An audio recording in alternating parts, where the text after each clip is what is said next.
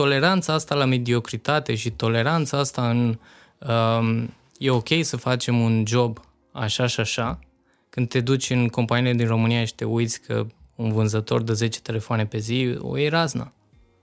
Și la productivitatea aia putem să plătim oamenii foarte jos. Mulți antreprenori în momentul ăsta se plâng că nu au, nu-și găsesc angajați. Exact. Băi, sunt foarte mulți. Problema noastră nu este că nu avem angajați, problema noastră e că nu avem productivitate. E o diferență foarte, foarte mare. Cred că toată lumea știe lucrul ăsta și de ce nu se întâmplă. Ideea este următoarea. Înțelegem libertatea și disciplina foarte greșit. Pentru că dacă tu ai libertatea să faci în fiecare zi ce vrei, vei plăti prețul ăla mai târziu. Pe mine mă pasionează învățatul. Uh-huh. Asta e ceea ce m-a împins tot timpul. Am vrut să mă expun. Am vrut expunere în mai multe business-uri din mai multe industrii. De asta am fost în 23 de industrii. Ce m-a ajutat enorm de mult, contextele astea în care înveți din alte industrii cum se rezolvă aceeași problemă. Îți dai seama de imaturitatea business-ului din România, dar în același timp îți dai seama de imaturitatea oamenilor în general. Pentru că avem nevoie să ascundem anumite cuvinte care spun realitatea în alte cuvinte care să nu doară cumva puțin. Adică așa cum angajații obișnuiesc să-și mintă frumos angajatorii sau șefii și angajatorilor exact, le place să-și mintă frumos angajații pentru că le e frică. Care nu angajatul zilei, nu angajatul lunii, nu angajatul anului. Angajatul ideal. Angajatul ideal este cel care își îndeplinește responsabilitățile. Punct. Ăla este angajatul ideal. Pentru că în responsabilitățile respective ar trebui să fie incluse și cele care țin de cultură. Cultura companiei. Cultura companiei ce n-ai bani seama, că și asta a fost mistificată, de zici că au scris din nou basme cu ea. Cultura companiei nu e altceva decât sunt lucrurile care le facem repetitiv. Care sunt principiile de bază ale acestui sistem? TBF. Începem de la viziune, misiune și valori. Asta e pălăria. Da? După care mergem două tipuri de management. Managementul creșterii și managementul operațional. Managementul operațional are scop să mențină lucrurile la nivelul la care sunt. Managementul creșterii are scop să crească sau să îmbunătățească lucrurile. Și toate astea converg în trei lucruri mari și simple. Promovări, concedieri și recrutări.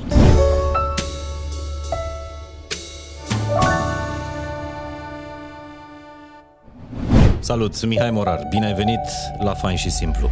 Astăzi invitatul meu este antreprenorul din spatele antreprenorilor, de-a lungul anilor săi de experiență, timp în care a creat un sistem de management despre care o să vorbim pe larg astăzi.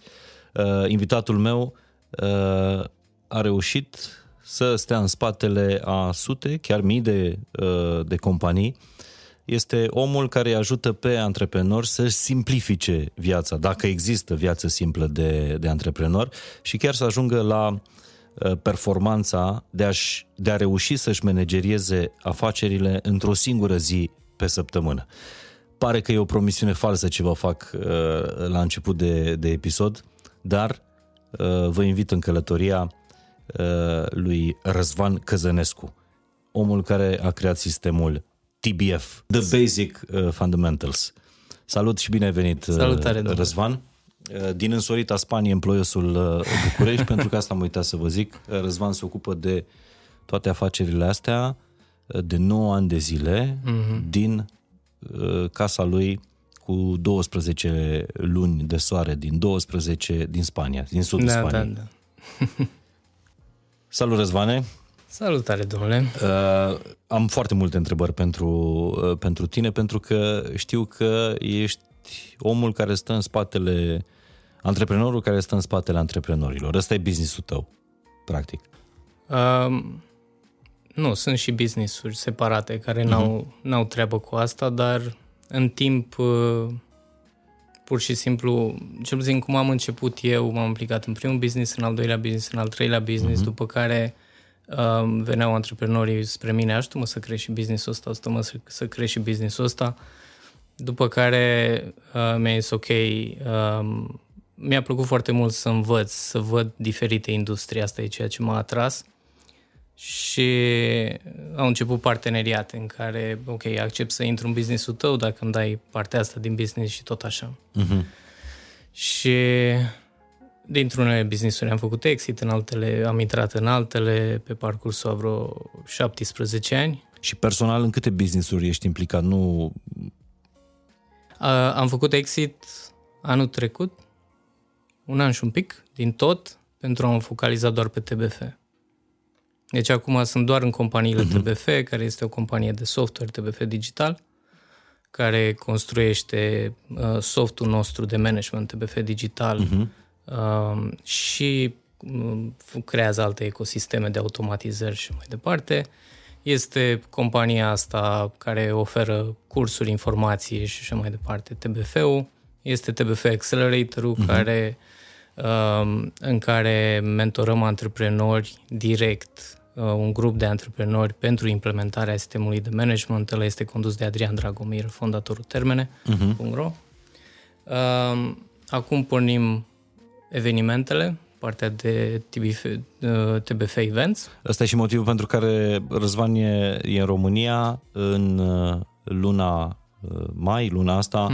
Pe 25 mai ai un eveniment cu intrare gratuită pentru 4.000 de antreprenori? Da, 4.000 de antreprenori la Sala Palatului. Dar o să vorbim și despre evenimentul ăsta care se numește Fundamental, nu? Precum newsletterul pe care îi faci o grămadă de lucruri și de-aia mi-e foarte greu să îi fac o prezentare succintă, dar o să-l cunoașteți din întrebări și din răspunsuri. Fundamental cu Răzvan Căzănescu, linkul de înscriere tbf.ro. tbf.ro o să-l avem și în descrierea podcastului, unde Răzvan m-a și invitat să fiu, habar n-am ce, cred că trebuie să vorbesc, nu? MC. Știu exact ce înseamnă, dar mă bucur Master că ești acolo. Master of Ceremony înseamnă. Răzvane, hai să o luăm de la cum ajunge, habar n-am câți ani ai și nici n-ai vrut să-mi zici înainte de podcast. Stai mă că nu mi-au ceva aminte. Nu știam că 35 la 36, dar am 36. Da. 36 de ani. Da. Și de la 27 de ani, practic, te-ai mutat în Spania și îți conduci toate businessurile de atunci de eram, când m-am mutat, eram implicat an de an, în cel puțin 20. Asta este ceva anti-intuitiv, cel puțin pentru cultura antreprenorială din România. Asta e regula zero antreprenorului. Dacă nu stai unde e afacerea ta, ori te fură ăștia, ori nu merge treaba. Ah, Doamne. Da, am fost acolo, știu cum e. Că așa am început, așa începem toți. Asta e problema, știi? Că nu avem o școală, nu avem un context care să ne învețe, uite așa se conduce o afacere. Nu. Majoritatea încep dintr-o pasiune, îmi place ceva, aș putea să o transform în business sau îmi plac banii, singura metodă prin care pot să-i fac legal este să fac o afacere. Și pare simplu la început, doar ți angajezi oameni, le spui ce au de făcut, ăia fac și tu apoi ai profit și poți să te duci în Bora Bora și să fie frumos. Lucrurile nu stau chiar așa în managementul oamenilor. Dar problema cea mai mare, motivul pentru care antreprenorii nu pot să facă, să își conducă afacerile corect, este pentru că ei sunt focalizați să controleze mijloacele. Iar mijloacele sunt multiple, sunt enorm de multe în orice business și în orice funcție dintr-o companie. Da? Dacă este să luăm doar aici, cineva trebuie să pună microfonul ăsta aici, cineva trebuie să se asigure că este la volumul potrivit, cineva trebuie să se asigure că se înregistrează în acest moment și mai departe, și o luăm și facem o listă de 1000 de rahaturi care trebuie făcute. Pe când rezultatul este unul simplu. Trebuie să înregistreze un podcast de 1,5 ore, de 2 ori pe săptămână, cu oameni de nivelul X, de nivelul Y și mai departe. Iar apoi ai un alt rezultat, câți naiba se uită la podcastul tău. Și poți să găsești apoi oameni lideri cărora să le delegi rezultatul ăsta și să-i menții responsabil pe rezultate, nu pe fiecare tăscules și cablu și așa mai departe. Asta e problema antreprenorilor. Deci problema antreprenorilor în România este că plătești oamenii pentru timpul pe care îl îl lucrează și nu pentru rezultatele pe care le generează. Sau pentru rol. Și de acolo vine și, până la urmă, marea problemă din lume, plata diferită a femeilor și bărbaților, a în afară, a negrilor și albilor, a asiaticilor și așa mai departe. Și toți încearcă să rezolve problema asta prin a elimina sexismul, misoginia, rasismul și așa mai departe. N-are absolut niciun sens. Ce are sens este ca toți oamenii să fie plătiți pentru rezultate, necontând nimic altceva. Livrezi atât, ești plătit cu atât. That's it.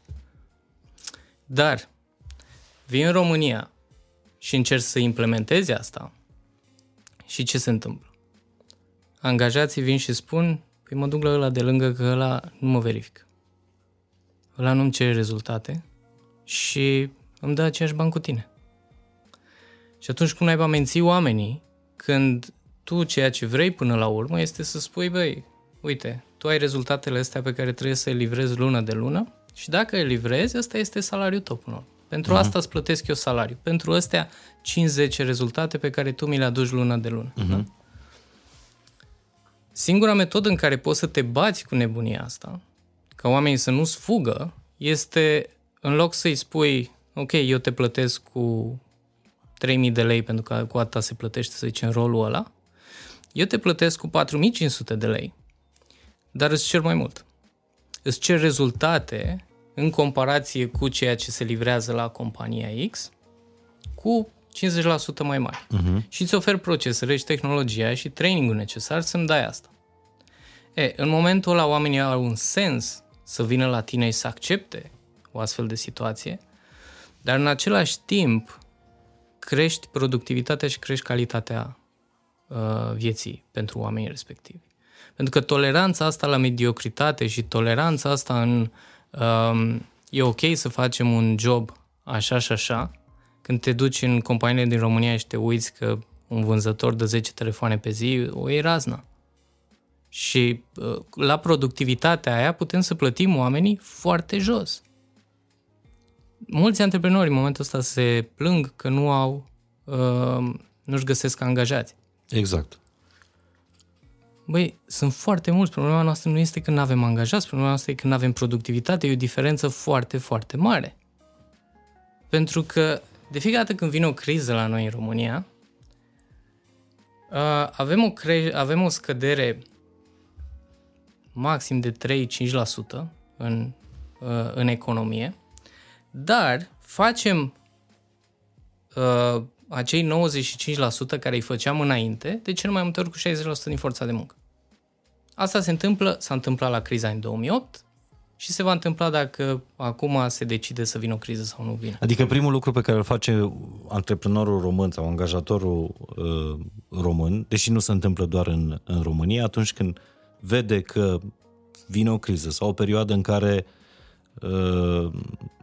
vânzările scad sau, nu știu, inflația crește, primul lucru pe care îl face să dea oameni afară ca să-și protejeze oamenii buni, de cel mai multe oamenii buni și profitul până la urmă. Da. Să nu-și scadă profitul. Și ce ar trebui să faci atunci când te lovesc perioadele astea gri sau negre? Păi, în primul rând... Ce ai făcut în pandemie, de exemplu? Aoleu! În pandemie eram implicat în 12 companii care împreună angajau undeva la 3.000 de oameni. Și îmi aduc aminte că eram în Spania, venise fondatorul Dabo în vizită pe la mine, care Dabo la momentul respectiv avea vreo 50 sau 60 de locații fast food. Dabo fast food-urile. Da. Așa. Și doar ei au angajat vreo 1.000 și ceva de oameni.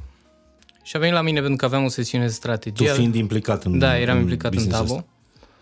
Am ieșit de atunci, dar atunci eram implicat în Dabo și a venit la mine, stăteam afară pe terasă și am aflat de pandemia, s-a anunțat șmecheria, după care au început să închidă lucrurile una după alta Și au început să mă sune toți antreprenorii în care, în business-ul cărora eu eram implicat. Și prima reacție a fost să concediem sau să-i trecem în șomajul tehnic. Am zis, bă, dacă noi facem asta, distrugem enorm de multe lucruri. Ăsta nu e momentul în care noi să dăm afară oameni. Dacă ar fi fost un moment să dăm afară oameni, era momentul în care nu performau. Dar nu ăsta e momentul. Nu ăsta e momentul să-i aruncăm pe toți în grija statului, știind că statul are șanse foarte mari să nu aibă grijă de ei. Și s-a văzut asta, pentru că mulți oameni nu și-au primit exact acel șomaj tehnic când trebuia și au avut probleme mari. Și atunci, ok, trebuie să facem, trebuie să schimbăm strategiile astfel încât să putem susține. Și am avut noroc că, cum să zic, când ești implicat în mai multe companii, anumite industrii cresc, altele scad și Horeca a fost lovit foarte puternic și a trebuit să ne mutăm foarte mult pe livrări și așa mai departe, dar pe partea cealaltă companiile din tech au crescut. Iar ce am făcut timp de 2 ani de zile a fost să lucrez 12 ore pe zi non-stop cu toate echipele, cu toate din toate companiile, să găsim soluții și am reușit să menținem toți angajații până la ieșirea din criză, inclusiv cu mulți bani aduși de la mine de acasă. E ciudat când trebuie să susții companii cu 1000 și ceva de angajați ca să nu concedeze oameni.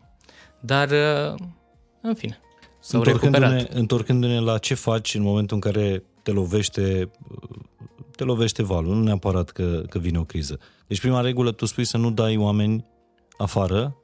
Nu, a fost doar în contextul ăla. Doar în contextul în care oamenii și-au pierdut toată siguranța din viață și vii și tu și le mai ieși siguranța din job. Asta mi se părea un lucru care nu ar trebui făcut. Dar cum trebuie să răspunzi unei crize? Pentru că tu spui că oamenii dau afară, scade productivitatea. Spun că se întâmplă chestia asta, nu scade, crește productivitatea în criză. De fiecare dată s-a întâmplat asta. Într-o criză dau angajații afară și crește productivitatea. Problema, întrebarea nu este ce facem în criză, întrebarea este de ce dracu nu facem asta înainte. Asta e problema, că facem asta doar în criză. Asta e lucru care mă deranjează și care nu ar trebui să fie așa, pentru că în criză ceea ce facem? Dăm afară oameni, creștem productivitatea celor care rămân, dar nu le creștem salariile pentru că este criză. Și în loc să menținem oamenii responsabili pe niște rezultate nu mediocre, ci pe niște rezultate bune, și în același timp să-i plătim mai bine ca oamenii ăștia să aibă o calitate a vieții mai bună. Regula asta pe care ai spus-o tu, ok, nu mai plătiți oamenii la normă,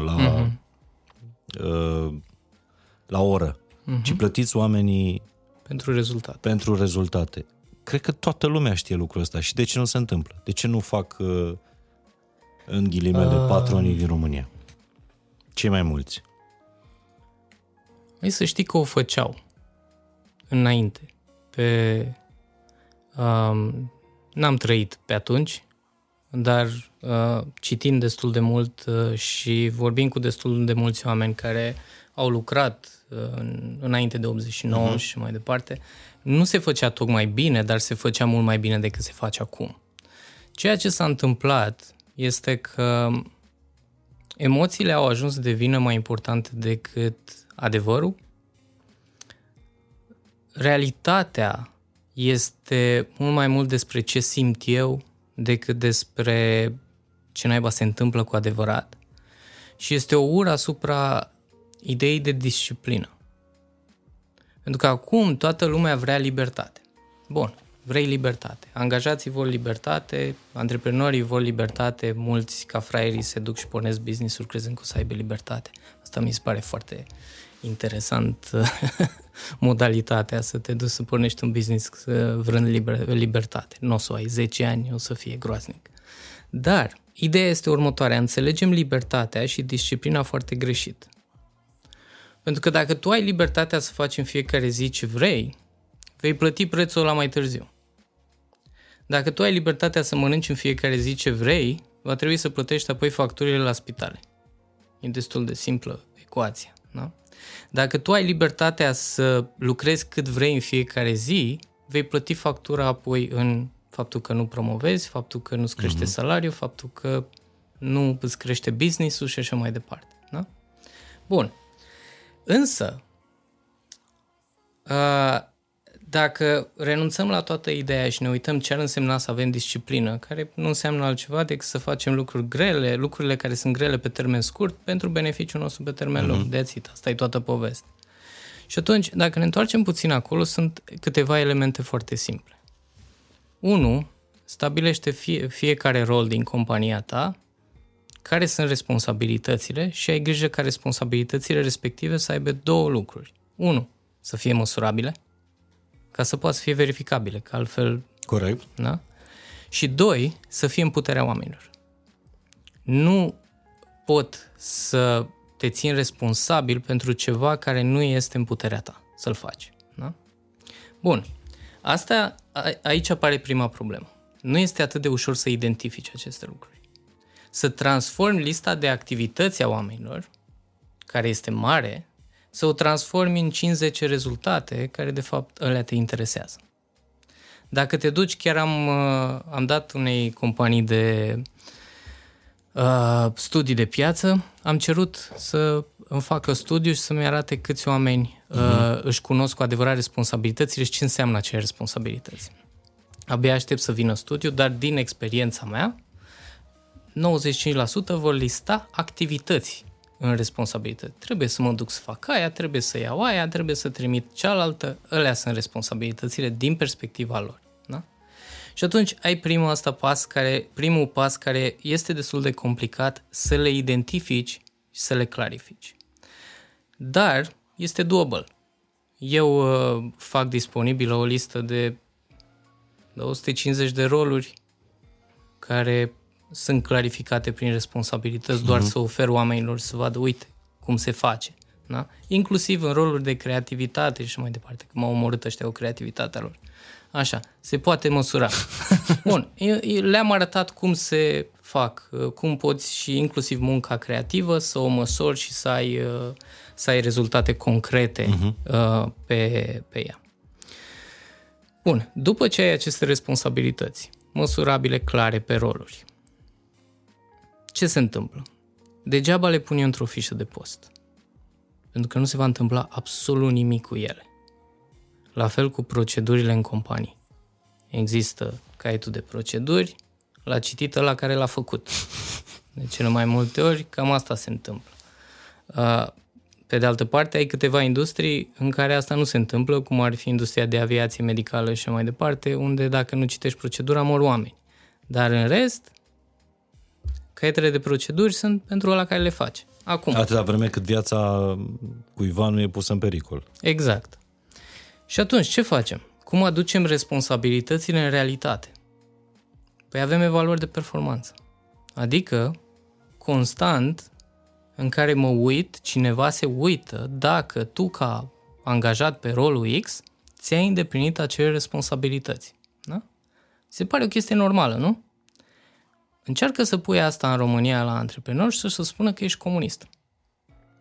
Cum să verifici? De când verificarea a devenit o chestie comunistă și nu este un proces normal de menținere a productivității și a standardului?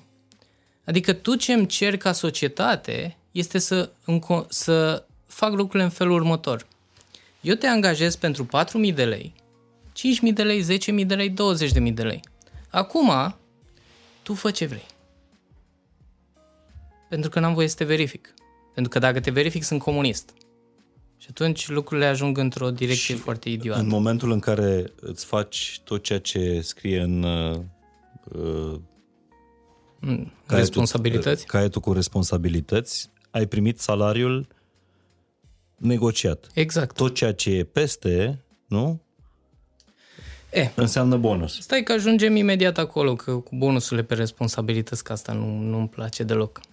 Pentru că la ce duce? Ideea este în felul următor. Tu ai astea 10 responsabilități, da? Noi am negociat că îți dau 10.000 de lei ca tu să îndeplinești aceste responsabilități lună de lună, da? E bine, ceea ce se întâmplă în momentul ăsta în România este că oamenii sunt bonusați să-și îndeplinească responsabilitățile exact. Pentru care și-au plătit pentru care plătim salariu. Păi și hai să vedem unde naiba duce toată povestea asta. Pentru că e o chestie interesantă cu ce bonusăm și ce penalizăm. Că dacă tot ceea ce bonusăm, transmitem faptul că standardul este sub. E natural, nu? Ai făcut ceva mai mult decât trebuie și atunci îți dau bonus. Tot ce penalizăm, transmitem faptul că standardul este peste, că altfel n-ai fi primit penalizare. E ceea ce în fotbal se numește primă de joc. Da? Nu urmăresc fotbal. Da, fotbaliștii primesc pe lângă salariu, nu știu dacă mai există sau nu în fotbal, nu, primă de joc. Că ai câștigat, că n-ai câștigat, că s-a terminat egal, că ai pierdut. Primești primă de joc. Există și prime de joc, da. Nu știu dacă la toate echipele și... Da.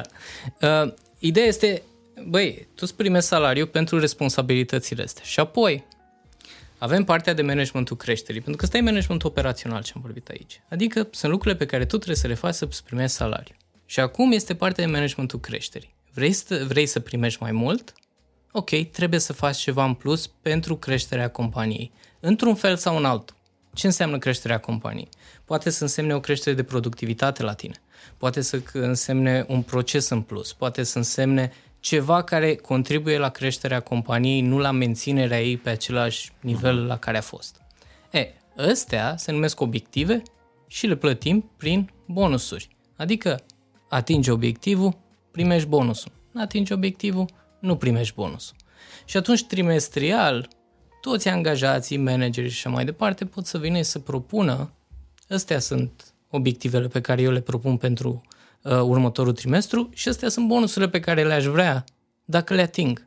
Se negociază, se ajunge la un acord, iar apoi ai partea de operațional și partea de bonusuri. Lucrurile nu sunt complicate. Dar mai este o întrebare care tu ai pus-o foarte bine. Băi, dacă pe rolul ăsta în responsabilități eu fac mai mult, da? Aici vin nivelurile ierarhice, care ar trebui să existe în orice eu îl numesc ranking, sistem de ranking. În orice organizație ar trebui să existe asta. De ce? Pentru că, hai să zicem, vânzător junior, vânzător specialist, senior, VP și așa mai departe. Și creezi mai multe roluri, mai multe nivele pe vânzător, în care ce diferă de la unul la altul sunt nivelul responsabilităților. Da?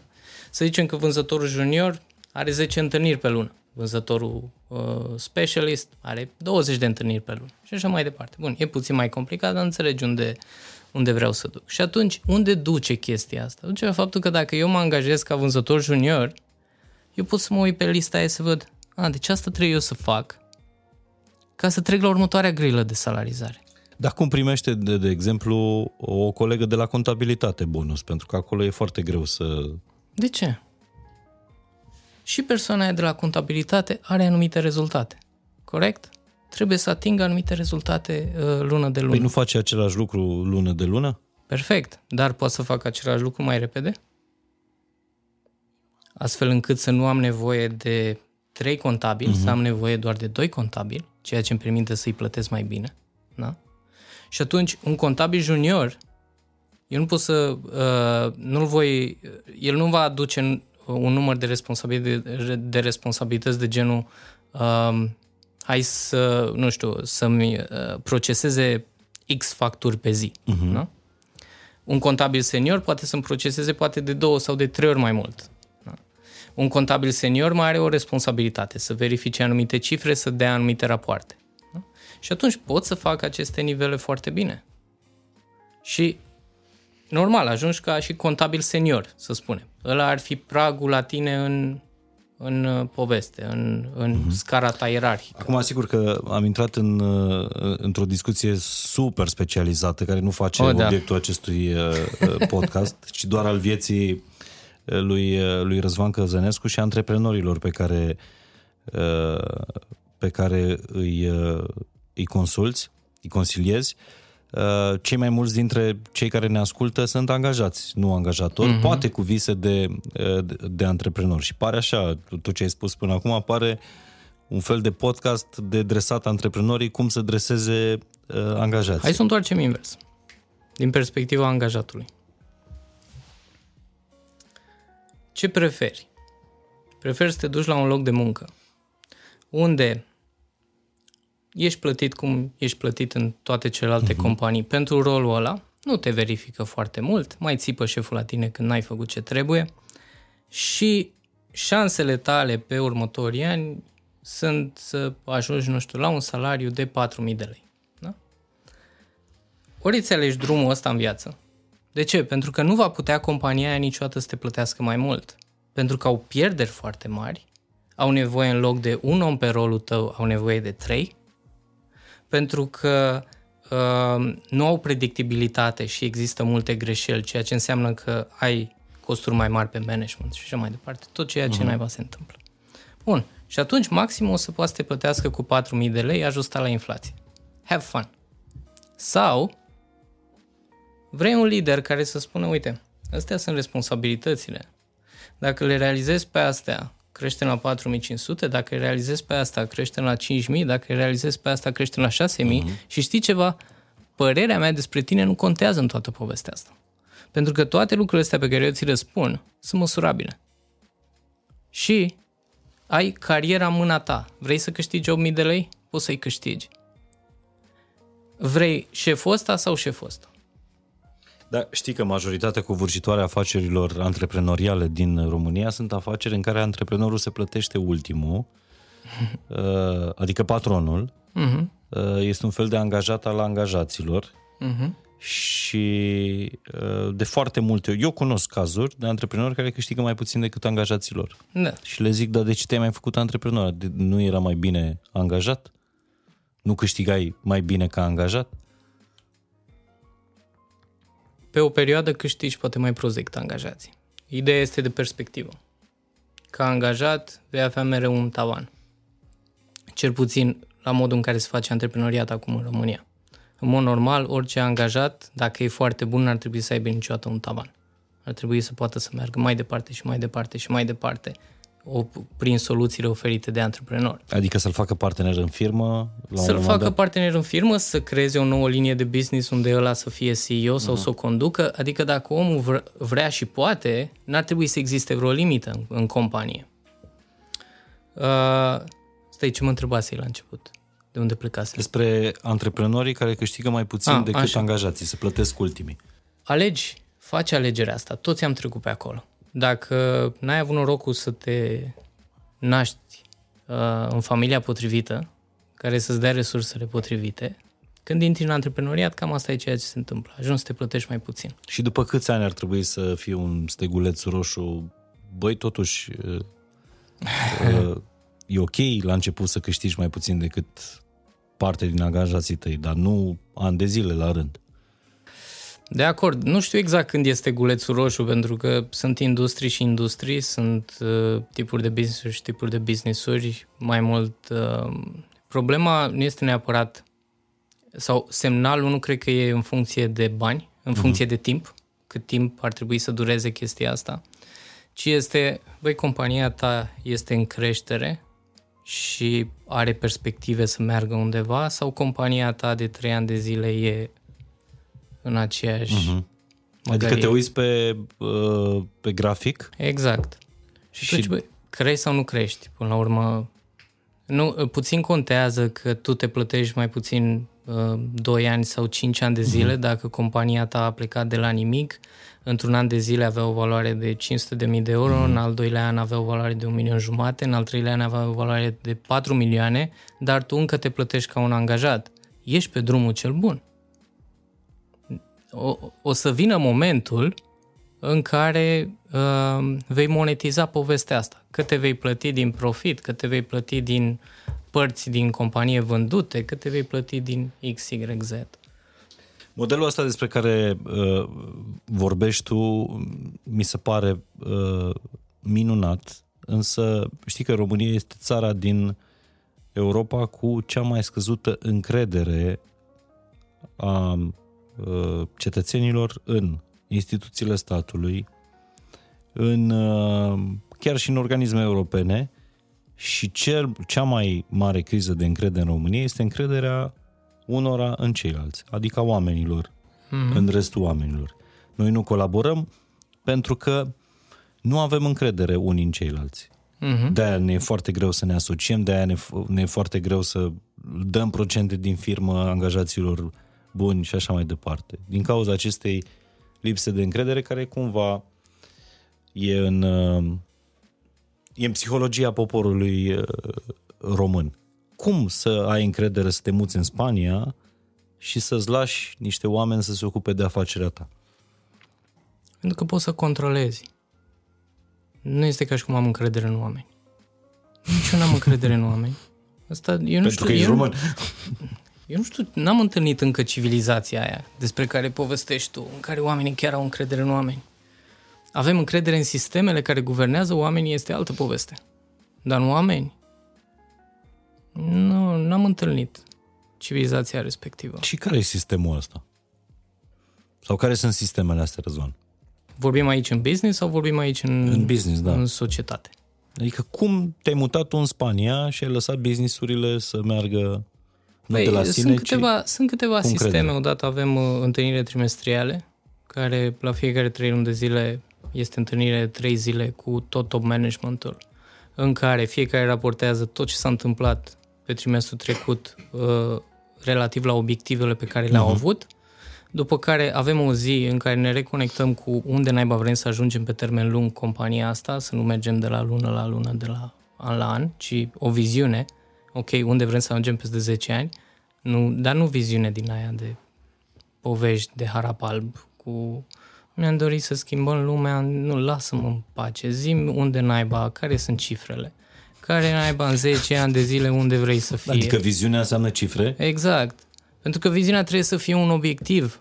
Cealaltă e misiunea. Misiunea este răspunde la întrebarea de ce. De ce naiba vrei să îndeplinești asta pe 10 ani? Și acolo e sufletul tău, foarte bine. Dar viziunea ar trebui să fie naiba măsurabilă. Unde vrei să ajungi peste 10 ani? That's it.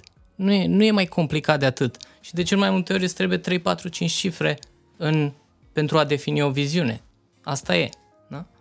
Bun, toți eu se duc acum în cifra de afaceri. Că asta e viziunea, cifra de afaceri. Dar nu trebuie să fie doar despre aia. Deci, este întâlnirea trimestrială. Prima zi, ți-am zis, este despre ce au făcut. Vedem.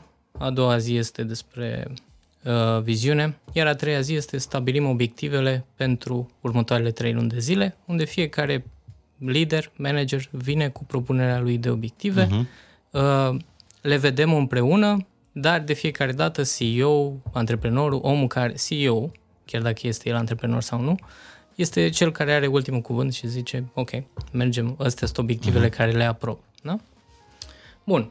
După care, în următoarea săptămână, fiecare lider avea o discuție sau are o discuție față în față cu mine, de cel mai mult era online că se încheia întâlnirea și acolo îmi transmite bugetul de care are nevoie și îmi propune bonusurile pe care el le vrea dacă atinge acele obiective. Bonusurile lui sau ale echipei? Bonusurile lui. În bugetul care mie mi-l cere, trebuie să includă bonusurile de care el are nevoie pentru oamenii lui. Da? Ăla e bugetul lui. Pe mine mă interesează el ca lider cât are nevoie ca bonus să-mi atingă obiectivul X. Asta este o parte. Asta îmi face managementul creșterii. Managementul operațional sau cum numesc eu managementul vârtejului avem la fiecare 2 săptămâni de zile cu managerii principali, cu top managementul. Ne întâlnim și ne uităm pe fiecare responsabilitate, este sau nu este. Da? Bun. Când compania începe să crească, trebuie să-ți dai seama că încep să apară mult mai multe minciuni și mult mai multe șanse de furturi și mai departe.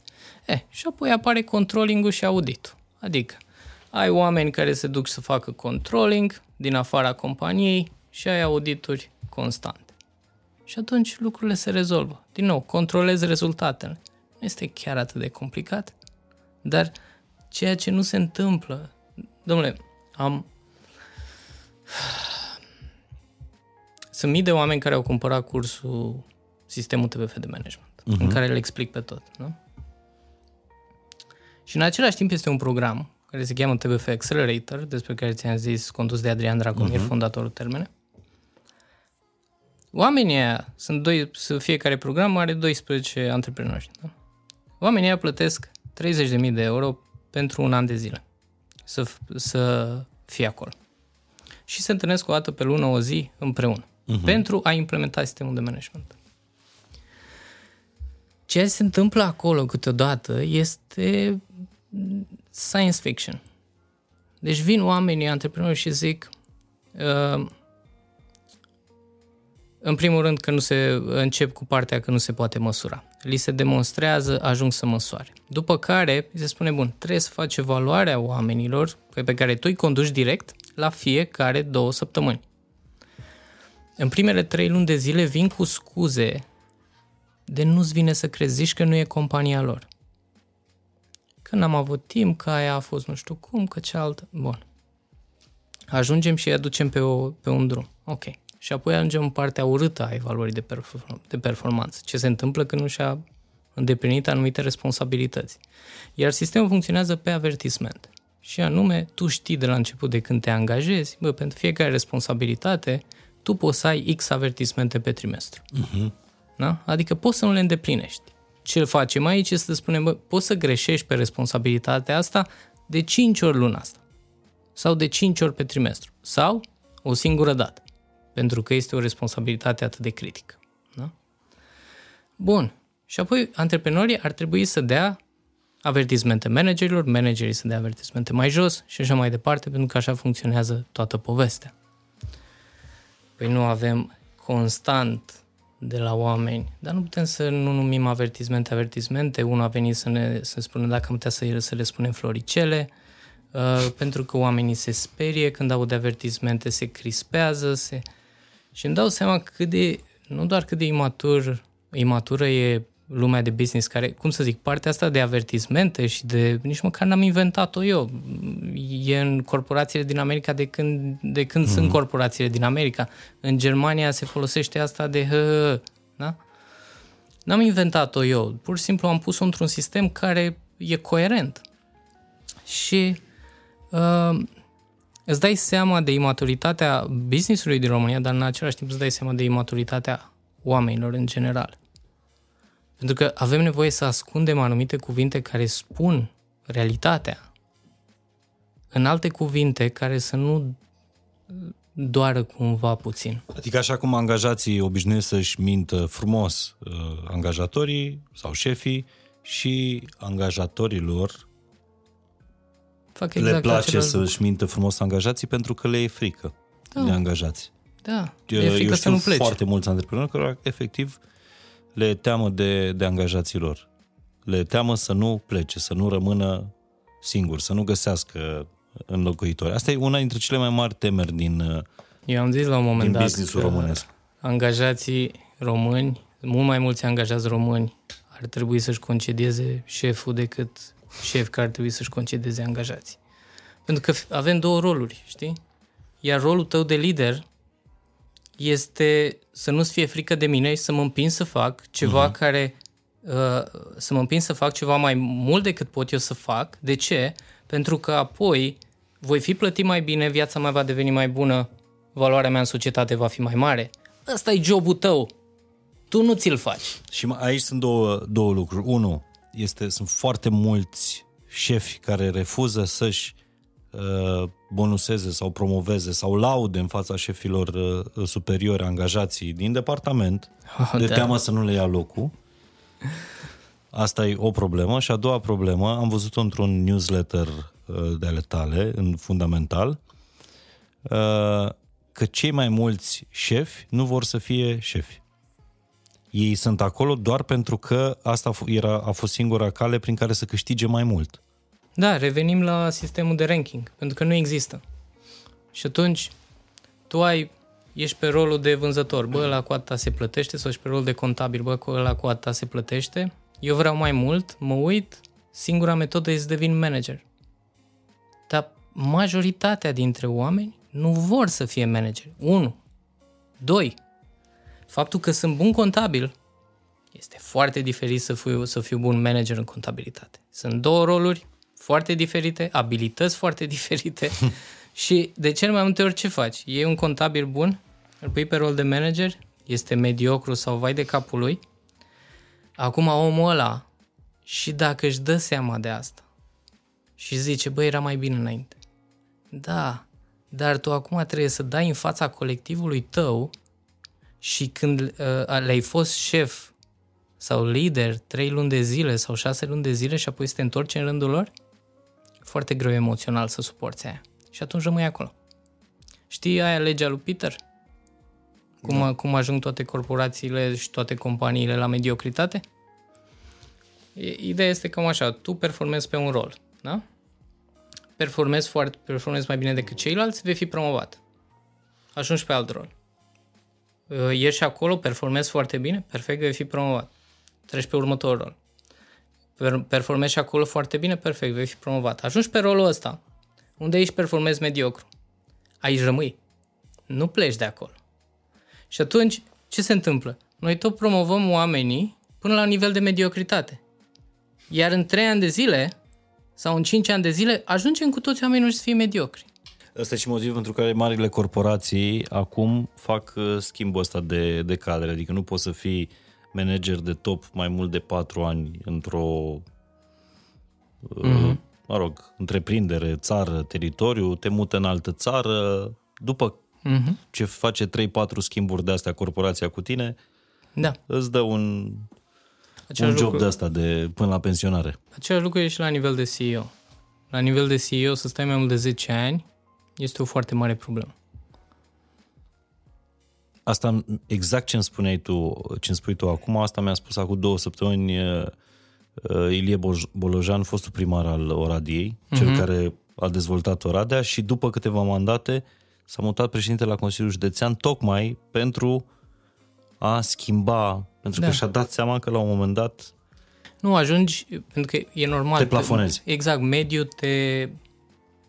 te educă mediul până la un anumit nivel și nu mai ai cum să mai crești de acolo. Trebuie să vină cineva cu alt suflu, altă perspectivă asupra lucrurilor pentru următorii 10 ani, iar apoi următorii și următorii și următorii.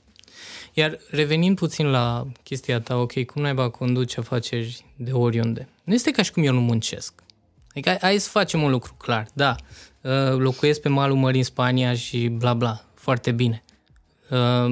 Sunt săptămâni în care dracu vede marea.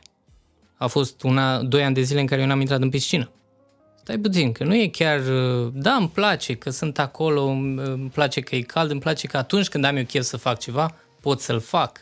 Dar nu este ca și cum nu muncesc. Că muncesc de-mi sar capacele. Și promisiunea aia că poți să-ți conduci o afacere cu o zi pe săptămână este foarte adevărată din punct de vedere al managementului. Adică n-ai nevoie și n-ar trebui să ai nevoie mai mult de o zi pe săptămână să faci management. Adică să fii șeful afacerii tale. Exact. Să faci evaluările de performanță, să ai întâlnirile necesare, da? Pentru ca compania aia să funcționeze. Și ce faci în restul de 4 zile? Ca să nu zic 6. Hai să zicem 6, da. Ce faci în celelalte zile dacă într-o zi ai făcut managementul firmei? Păi ai... Cea mai importantă responsabilitate a antreprenorului este recrutare. Lucru care în România este ceva tragic. Adică antreprenorii fac recrutare doar când îi arde, când pleacă cineva, sau de cel mai multe ori se opresc din recrutare la oameni mediocri.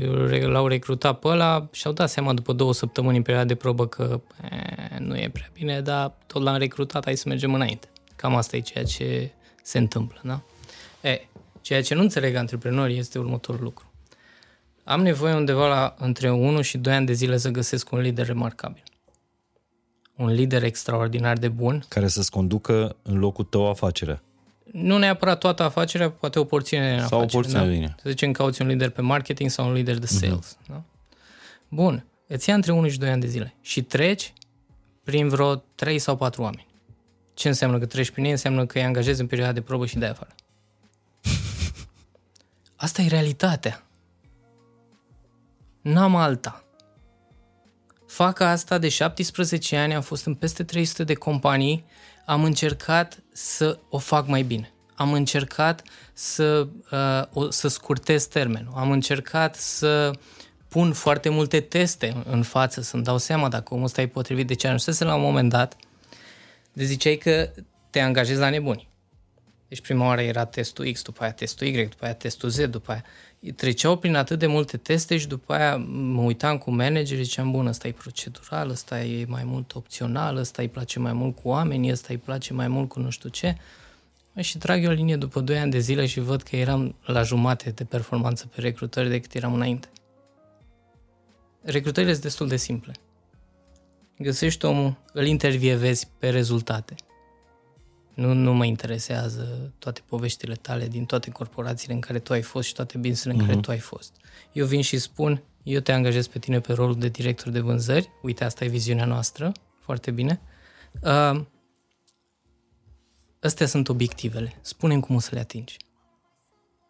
Și despre asta vorbim. Nu mă aștept să-mi dai cu liniuță că încă nu cunoști foarte bine compania, dar trebuie să-mi explici totuși procesul prin care tu te gândești că vei ajunge acolo.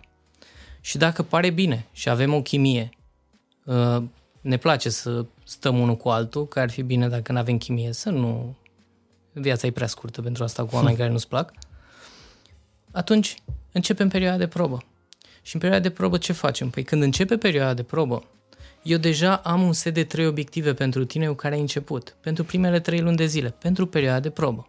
Și apoi ne întâlnim la fiecare 2 săptămâni și tu îmi spui ce progres ai făcut pe fiecare. Și acolo încep să apară crăpăturile. Fie că-s de caracter, fie că sunt de abilități, fie că-s de XYZ. Când ți-ai dat seama că nu este omul potrivit, lasă-l să plece. Da, dar acum eu în continuare cred că angajatorul român este foarte blând, foarte bun. Pentru că probabil la un moment dat... Da, să-i spunem imatur, că aia nu-i blândețe. E o diferență. Și mulți spun, da mă, dar nu poți să-ți dai seama, adică hai să lăsăm un an să se obișnuiască pe post, poate, la început, până se obișnuiește. Poate. Am niște prieteni care... Care ți se pare perioada de grație? În afară de cea... 3 luni. Păi aia e de probă. Păi atât. Adică în 3 luni poți să te prinzi despre orice angajat dacă va face performanță sau nu? În 3 luni este așa. Dacă cumva pe parcursul celor 3 luni ți-ai dat seama că e nu, ar trebui să închei atunci. Nu aștept 3 luni de zile dacă mi-am dat seama după 2 săptămâni. Deci dacă ai îndoieli, la revedere. Iar la final, dacă nu este da, să fie da, atunci e nu. Știi cum e cu asta cu potențialul, că toată lumea angajează după potențial? Păi arată-mi eu un om care n-are potențial. Unde e ăla? Toți oamenii au potențial, ne naștem cu asta. E ca și cum aș angaja dacă are 2 picioare. Da, numai că noi suntem un popor empatic și noi ne atașăm foarte mult de colegi, de angajați, de... nu e foarte mult pe postul lui, dar e un băiat ok, adică și are și 3 copii acasă. Vorbesc de cazul meu cel puțin, eu cred că de aia n-am fost dat afară. Da, mă, că tu n-ai făcut performanță. Povestește-mi pe scurt, după tine, care nu a angajatul zilei, nu a angajatul lunii, nu a angajatul angajatul ideal. Mm-hmm.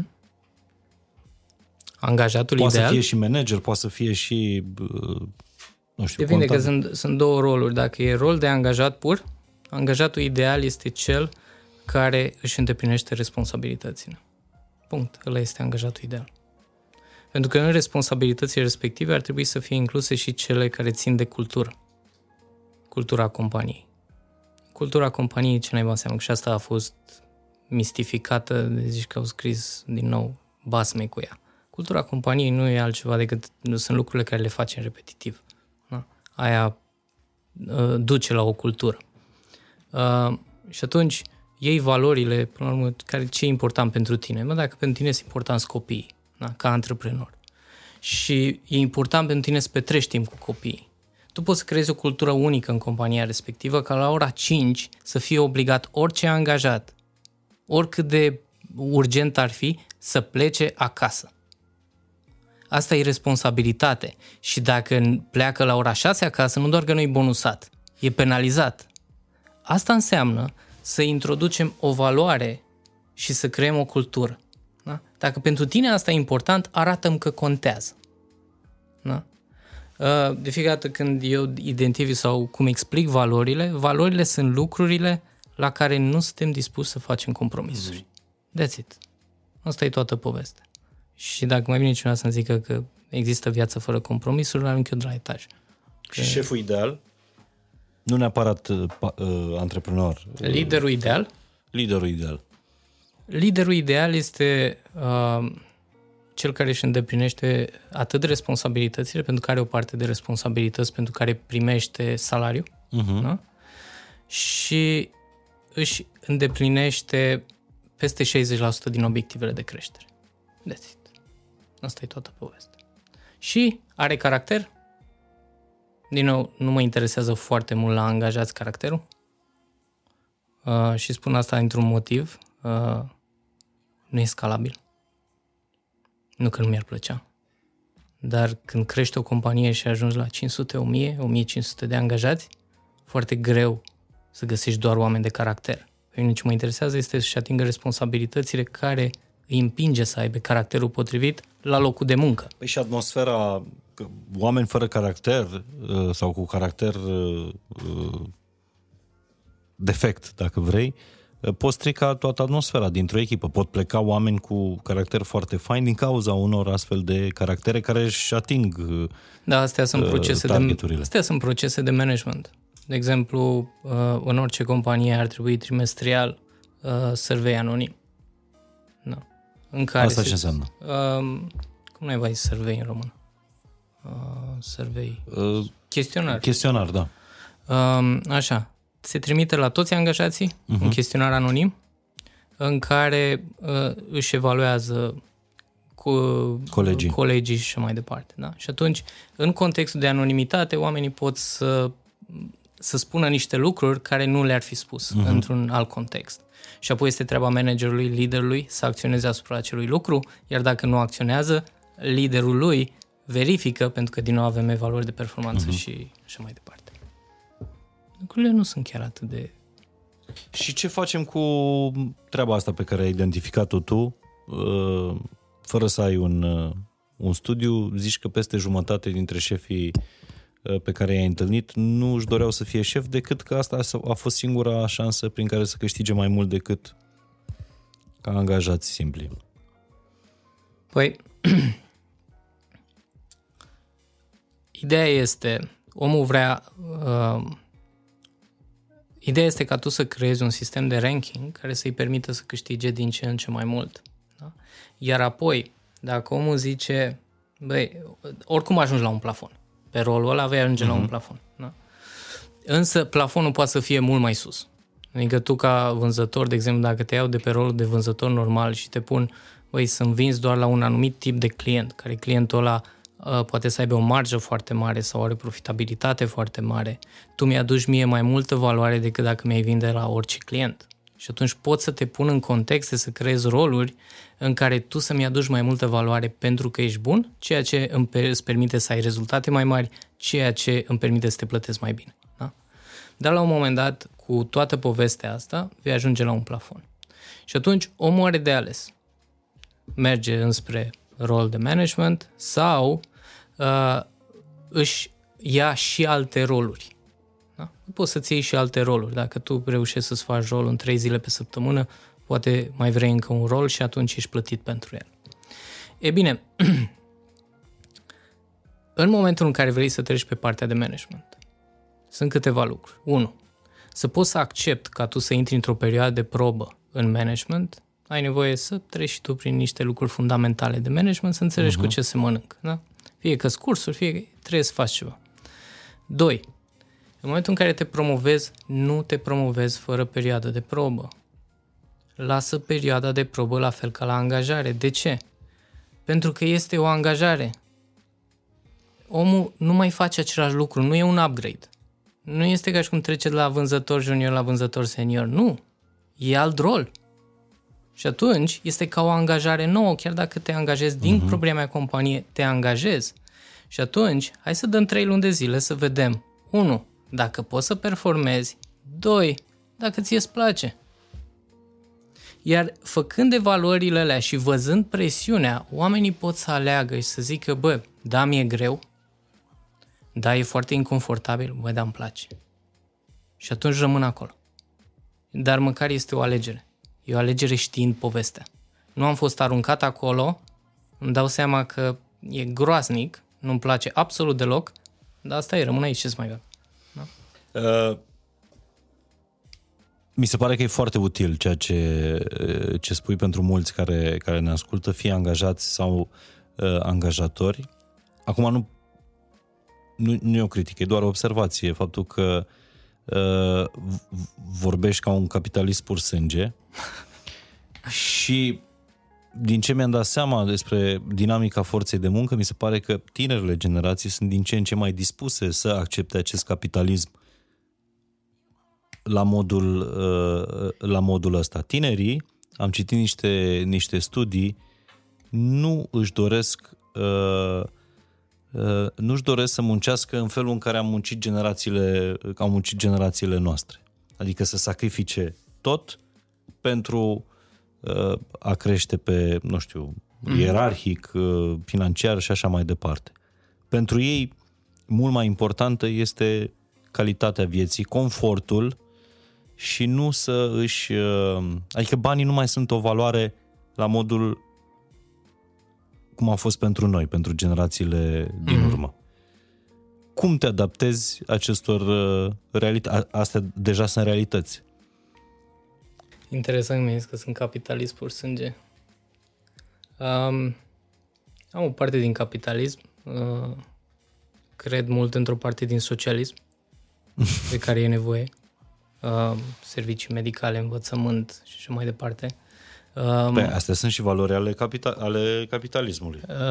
Da, plătite. Eu vorbesc de oferite de stat la nivel înalt. Mi s-a părut groaznic când s-au crescut salariile profesorilor. Faptul că și la medici, când s-au crescut salariile medicilor, ai crescut salariile, dar nu ai pus niciun element de verificare a performanței. Și ăla era momentul. E adevărat. Ăla era momentul în care ai crescut salariile.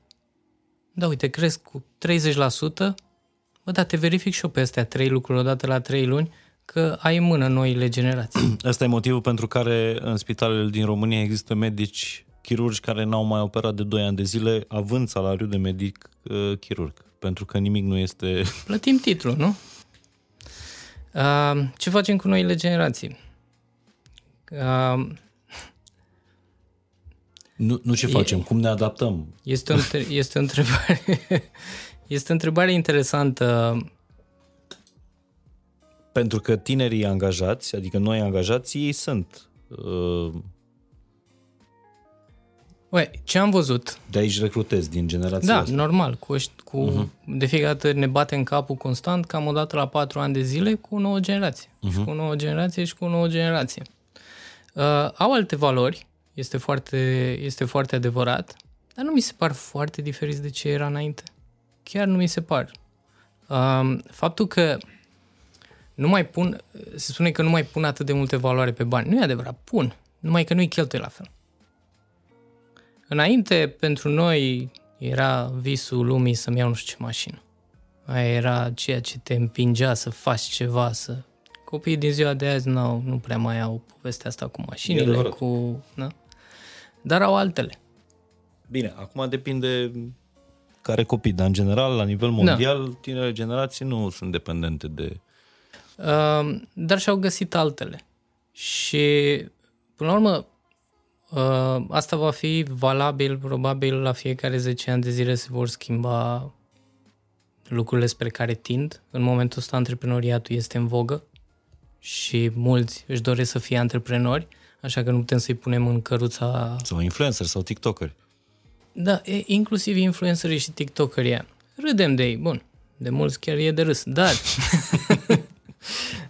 dar e muncă foarte multă în spate. Foarte multă. Deci nu putem să spunem că oamenii nu sunt dispuși să muncească. Ceea ce putem să spunem că sunt dispuși să muncească din greu. Ceea ce putem să spunem este că nu mai sunt dispuși să facă o muncă care o urăsc doar pentru bani. Și asta este o schimbare foarte binevenită. Foarte binevenită, pentru că te pune pe tine în context de antreprenor să găsești roluri, potrivite pentru oameni potriviți. E citatul ăla lui Einstein cu dacă pui un pește să urce în copac, o să trăiești toată viața cu ideea că este un idiot. Mm-hmm. Da? Antreprenorii sunt antrenori profesioniști de pești cățărători. E adevărat, și nu mai poți să convingi generațiile noi cu bani. Adică trebuie să-i convingi cu o valoare a companiei, o cultură, cum spui tu. O viziune. Da. De unde te iau și unde te duc peste un timp și așa mai departe. Și din ce în ce mai mult să contribui la ceva mai mare decât tine într-un fel sau în altul. Numai că, uite, vorbim de viziune. Mulți se blochează în chestia asta cu viziunea. Viziunea despre ce trebuie să fie? Păi trebuie să fie să atingem cifra asta de afaceri, să avem numărul ăsta de angajați și numărul ăsta de locații. Hai să spun un secret. E singurul care e motivat de porțiunea aia. Singurul. Dar ceea ce poți să faci este să vei și să spui: băi, uite, eu aș vrea să ajutăm oamenii care... copiii care au anumite boli și nu au spitalele necesare și nu au tratamentul necesar. Cum facem asta? Păi, uite, ducem compania la nivelul ăsta, 80% din profit, construim spitale cu el. What's wrong with that? Poți să vinzi pantofi. Nu este absolut nicio problemă să faci chestia asta. Adică nu trebuie să fie din industria ta viziunea. Nu trebuie să fie, trebuie să fie ceva care chiar contează pe următorii 10 ani, contează pentru tine. Și ceva care să atragă și pe ceilalți oameni. Dar trebuie să începi cu tine. Ce contează pentru tine? Că ceilalți oameni se schimbă. Ăștia vin, contribuie 3 ani de zile, vin alții, mai contribuie încă 2 și așa mai departe. Da, e ceea ce spunea profesorul dr. Daniel David despre cele 3 valori, cel puțin 3 valori personale, care n-ar trebui să se schimbe, indiferent de câți bani face compania ta sau câți bani câștigi la locul tău de muncă. Ale tare care sunt, Răzvan? Băi, prima pentru mine este simplitatea, ca și este o valoare extrem de importantă pentru mine. Prima e familia. Adică simplificarea sau simplitatea? Ok, care e diferența în ce spui? Păi aducerea de la ceva foarte complicat, sisteme, macro, micro și așa mai departe, la a simplifica. Uh-huh. În genul ăla, simplificare. Așa? Deci simplificarea complexității. Așa? Da. Ai nevoie să treci prin complexitate, să simplifici orice. Simplificarea fără complexitate e ignoranță. Nu e simplitate. Așa, simplificare. Simplificare, familia e pe primul loc, iar a doua nerezonabilitatea, cel puțin așa o numesc eu. În sens să fac lucruri idiote, cam acolo. Cum e asta cu Sala Palatului? Adică să menții doza de nebunie, de risc. Da. Atâta timp cât familia mea este safe. Uh-huh. Atâta timp cât angajații, oamenii pentru care oamenii care sunt alături de mine sunt safe. Lucrez foarte mult să mențin asta safe ca să pot să iau riscuri mari pe altă parte. Uh-huh. Adică nu îți pui toate ouăle într-un coș sau cum? Da, cam așa. Deci asta e o nebunie, nu? Să-ți vinzi toate participațiunile în toate companiile, să te apuci de TBF.ro, de tot universul ăsta și să faci Sala Palatului pe 25 mai, unde intrarea e gratuită, apropo. Da. Perfect. Unde le voi vorbi oamenilor 12 ore? Da. Despre ce? Despre ce vorbim aici un pic mai mult? Și cu mai multă structură. E... Perspectiva mea este în felul următor. Antreprenorii au puterea să schimbe țara și au puterea să o ducă la un nivel foarte înalt. De ce? Pentru că în orice societate, până la urmă, cine schimbă sunt cei care au puterea. Da? La noi, în România, avem cam 2 puteri mari și late. Este partea de guvern și antreprenori. Cam astea sunt cele 2 mari puteri, dacă este să nu... La antreprenor pui și corporațiile? Da, Adică și investitori. Da. Exact, investitori și așa mai departe. Deci sunt business plus guvern. Business și guvern, da? E bine, la partea de guvern eu am lăsat-o deoparte. Să facă ce vrea ea, nu cred că odată ca să schimbi ceva acolo ar trebui să intri în mocirla respectivă care s-ar putea să nu ieși bine din acea mocirlă. Și nu prea îmi place pământul pe mine, așa că stau cu minte în banca mea. Așa că au rămas antreprenori care pot să schimbe ceva. De ce pot să schimbe? Pentru că au putere. Da? Acum, angajații, oamenii, în general, își petrec aproximativ 20 de ani educați de părinți, școală și societate. Apoi își petrec vreo 40 de ani în contextele create de antreprenori. Responsabilitatea noastră ca antreprenori nu este doar să creștem business-urile. E viața oamenilor ălora în mâinile noastre. Numai că noi am înțeles că metoda prin care noi ajutăm oamenii ăștia este să le acceptăm toate scuzele, este să nu-i ținem responsabili pentru lucrurile pe care au nevoie să le facă, este să tolerăm pur și simplu mediocritatea. Și ceea ce unde duce povestea asta este la o mediocritate acceptată, care ajungem să credem că ăla e normalul, care apoi următoarele generații o să scadă sub această mediocritate la un alt nivel de mediocritate, considerând că mediocritatea de acum este normală. Da? Și atunci, ideea este în felul următor. Cum au puterea antreprenorii să schimbe? Odată făcând un management corect, punând oamenii pe rolurile potrivite, conducând oamenii după rezultate și plătindu-i pe rezultate, și există procese clare care le voi explica la Sala Palatului cum se implementează și cum se face toată povestea asta. Apoi, plătind oamenii pe rezultate, plătindu-i corect pe rezultate, dar crescându-le productivitatea, putând să-i plătim mai mult, constant, pe rezultatele pe care le aduc, asta crește calitatea vieții oamenilor respectivi. Apoi apare partea de training. Nu avem responsabilitatea să le facem training și educație doar pe proceduri și abilitățile de care au nevoie în business.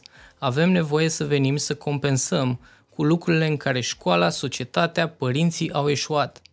Și anume, majoritatea habar n-au cum să-și facă un management financiar pentru ei personal. Nu știu ce înseamnă să-și iau un credit. Se duc și-și iau credite cu ochii închiși în nu știu ce naiba valută pentru că e bine atunci, fără să realizeze riscul la care se supun, sau își cumpără apartamente la 22 de ani. La 22 de ani, când tu ar trebui să explorezi, când tu ar trebui să ai abilitatea să te muți de colo-colo, să înveți, să experimentezi, tu îți blochezi viața într-o rază. Da? Adică sunt câteva lucruri care putem să le predăm ca antreprenori. Cum putem să le predăm? Dar crezi că antreprenorii au timp pentru toate lucrurile astea, pentru a le crește calitatea vieții angajaților, nu doar salariile? Păi dacă n-ai timp să le crești calitatea vieții, o să ai mereu angajați neproductivi. Adică este ca și cum mai mulți dintre antreprenori, iartă-mă, se gândesc la, sau șefi, lideri, spune-le cum vrei, se gândesc la angajaților, bă, dacă se poate, e bun, hai să-i măresc salariul. Dar nu mă gândesc ce e acasă la el, ce face el cu banii, pentru că pentru mine este foarte, foarte time consuming.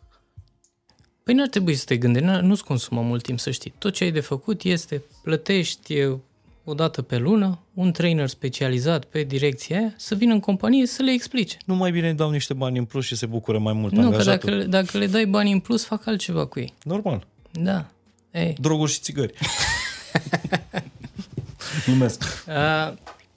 Da, este responsabilitatea noastră. De ce? Pentru că tu degeaba separi cele două. Îmi place cum se separă astea două și mai ales că există cursuri care se vând pe baza asta.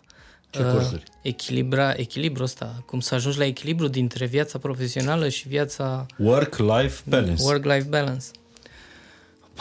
Da, mare bullshit. De ce spui asta, Răzvan? Pentru că am senzația că e ca și cum încercăm să separăm inima de ficat. Eu am mai spus asta. Eu le dau de foarte multe ori răspunsul ăsta. Cum te împaci, cum împaci viața de radio, de prezentator sau ce mai sunt eu, cu viața de familie? Și le spun de fiecare dată, pentru mine este o singură viață. Păi da, ce vrea în unele zile, familia este cea care beneficiază de mai mult timp. Da. În alte zile, evident, activitatea profesională beneficiază de mai mult timp. Dar asta nu înseamnă că atenția mea este în două părți, pentru că atenția trebuie să fie într-o singură parte. Un singur loc. Asta cu work-life balance, mai ales că se vând cursuri de mie, mi se pare remarcabil ce se întâmplă acolo. Și inclusiv cursuri de productivitate mi se pare absolut remarcabil. Dar de ce nu ești de acord tu personal cu... Pentru că sunt atât de simple. Nu poți să le separi odată viața personală de viața profesională, pentru că tu ești un om, le ai pe toate în tine, da? Așa că fă-ți viața de familie, sunt împreună. Îmi petrec cât pot la muncă, apoi mă duc și mă simt bine alături de familie. Am niște responsabilități la muncă și ar trebui să am niște responsabilități acasă. Și totuși cei mai mulți, mai ales că vorbim despre antreprenori aici, sacrifică foarte mult din viața de familie. Păi n-ai altă șansă. Din timpul, nu viața. Păi n-ai altă șansă. Dar care e problema? Păi... Problema arată-mi unul care a schimbat lumea și n-a făcut asta. Arată-mi unul care a creat un business mare și n-a făcut asta. Dar este... Eu numesc asta economia vieții. Și anume, băi, pentru orice lucru vrei în viața asta, trebuie să plătești o factură. În timp, în bani, în nervi, în sănătate. Sau peste câțiva ani. Exact, da? Deci trebuie să plătești o factură. Problema nu este că trebuie să plătim o factură. Problema este că noi mereu suntem surprinși de factura asta, cum sunt surprinși bucureștenii că ninge. Da? Când ninge, niciodată n-avem plugurile, că nu știm când a apărut ninsoare. Cam așa e la noi. Nu vrem acel lucru, dar îl vrem fără să plătim factura. Nu, trebuie să plătim factura. Și da, vreo 10 ani de zile, business-ul va avea o prioritate mai mare în viața ta decât familia. Iar dacă familia ta este de acord cu asta și poate să fie alături de tine în povestea asta... Păi n-ai cum să întrebi un copil de 2 ani, ești de acord ca tati să sacrifice... Da, e mai ușor cu câini. Tu n-ai copii? Nu. Păi deci e simplu să vorbești stând în Spania la soare. Am prieteni care au copii și au... Și acum partea asta au copii... Mi se pare absolut extraordinar cât de mult fac părinții în prezent pentru copii. Lucruri care erau de neauzit acum 10 ani de zile. Cât de multă grijă, cât de multă atenție, cât de mult scop. Adică, cel puțin când eram eu copil, se vedeau cu mine când se vedeau. Nu își făceau vreodată vreun plan, trebuie să petrec timp cu Răzvan. Și a făcut nimeni plan cu asta. Ne vedeam că ne vedeam. Normal, pentru că își petreceau timp. Adică nu era, acum îmi petrec timp cu familia. Exact, se întâmpla. Da? Acum este cu intenție și... Dar nu întotdeauna cu atenție. Asta e problema. Că același lucru care îl vedem acum în management se întâmplă cu copiii. Că eu am o vorbă că managerii și copiii incompetenți au aceeași cauză. Adică? Lideri care rezolvă problemele pentru ei. Bravo. Da? Numai că, știi care era partea frumoasă acum 20 de ani? Părinții n-aveau timp să ne rezolve problemele. Acum, calitatea vieții a crescut. Părinții au timp să ne rezolve problemele. Da sau nu? Dacă n-au timp, au bani. Exact. Dacă n-au bani, o tabletă și un telefon găsește orice familie. Să îl pui în brațe copilului. Și atunci, ce facem? Creștem, o să sune urât ceea ce spun, dar nu o spun în direcția la care se gândească oamenii, ci handicapăm oamenii. Și la fel handicapăm copiii. Treaba, nu am copii, dar mă uit în exterior și am fost copil la un moment dat. Din perspectiva mea, treaba părintelui este să-și pregătească copilul pentru realitatea în care își va trăi viața. Nu pentru alta, nu pentru una mai frumoasă. Pe care părintele nu are de unde să o știe. Cel puțin pentru realitatea în care se află atunci. Da? Nu s-o îndulcească. Acum părinții îndulcez realitatea. Și copiii ăștia... Și nu doar cu dulciuri. Și nu doar cu dulciuri, exact. Și copiii ăștia ajung la 20 ceva de ani cu un handicap enorm, nu știu să se descurce în viață. Vin la interviuri crezând că vor fi angajați pe post de manager pentru că au terminat facultatea de management. Sau pentru că l-au văzut pe tati manager toată viața. Sau pentru că l-au văzut pe tati management toată viața și dacă le spui nu și dacă, Doamne ferește, ăla care a zis nu e bărbat și cea care a venit e femeie, atunci ăsta e sexist, câteodată poate să fie adevărat, dar poate să fie și partea cealaltă. Da? Și atunci încep să apară tot felul de astfel de probleme care, sincer, părinții sunt responsabili de ele. Sunt. Ei au crescut generația asta. Deci cam așa, dar mult mai structurat, pentru că eu am un mare talent să fac podcasturi fără structură. Destructurate se numesc în bucătărie. Cam așa o să vă vorbească Răzvan la Sala Palatului pe 25 mai și o să intervin și eu din când în când, nu știu exact care va fi rolul meu de acolo, dar bănuiesc că are niște targeturi de productivitate pentru mine. Dar o să și ofer uneltele concrete, nu doar vorbă. Hai să ne întoarcem la... în teren, ca să zic așa, în realitate, scoborând cu picioarele pe pământ. Și sunt curios dacă cu câte business-uri ai lucrat până acum? Ai lucrat direct, da, să cunoști direct business-ul la... 300 și ceva. 300 și ceva de business-uri din România. Da. Dacă e adevărată treaba asta, legea asta lui Pareto, că 20% dintre angajați generează 80% din venituri. Și atunci, de ce mai avem nevoie de ea la alți 80% pentru 20% din venituri? E totuși, în aproape toate organizațiile, e dezechilibrul ăsta. Și cumva, în ani, apar frustrări, apar burnout-uri, de la aia 20% care fac 80%. Că e interesantă chestia asta cu Pareto. E adevărată și în același timp nu este. În ce sens? Pornesc un business. Angajez oameni, să zicem, ajung la 50 de angajați. Am ajuns totuși la un pic de stabilitate, la o cifră de 5 milioane, să spunem. Sunt ok. De afaceri. De afaceri, da. 5 milioane de euro. Și mă uit în business și încerc și fac analiză și îmi dau seama, de cel mai multe ori să-mi dau seama că 20% din ceea ce facem noi ne aduce 80% din business. Cam aia e ceea ce o să-mi dau seama. Cu plus și minus, nu este niciodată fixă, dar cu plus și minus. Ideea este așa. Ca să poți să ajungi să-ți dai seama de aia, ai nevoie să treci prin asta. Adică ai nevoie să angajezi să angajezi 50 de oameni, să schimbi, să dragi, să nu știu ce, până când ajungi să identifici care naiba să tăia 20%, să poți să mă focalizez pe ei. Și apoi ce se întâmplă? Compania nu e statică. Gata, am văzut care să ia 20%, i-am oprit pe aia, am eliminat restul de 80% și acum putem să fim eficienți. Pentru că tu va trebui să crești cumva. Și atunci creezi alte linii de business, alte proiecte care trec din nou prin același ciclu. Adică angajăm, haos, nu știm exact ce se întâmplă, ce vrea clientul, cum ajungem să o facem. Pe parcursul ăsta, legea lui Pareto nu funcționează. Când ai ajuns din nou la o stabilitate și te uiți din nou la legea lui Pareto, din nou funcționează. Și atunci este foarte reală și nu este reală în același timp. Da? Adică avem nevoie de ea 80% ca să ne dăm seama care este ea 20%.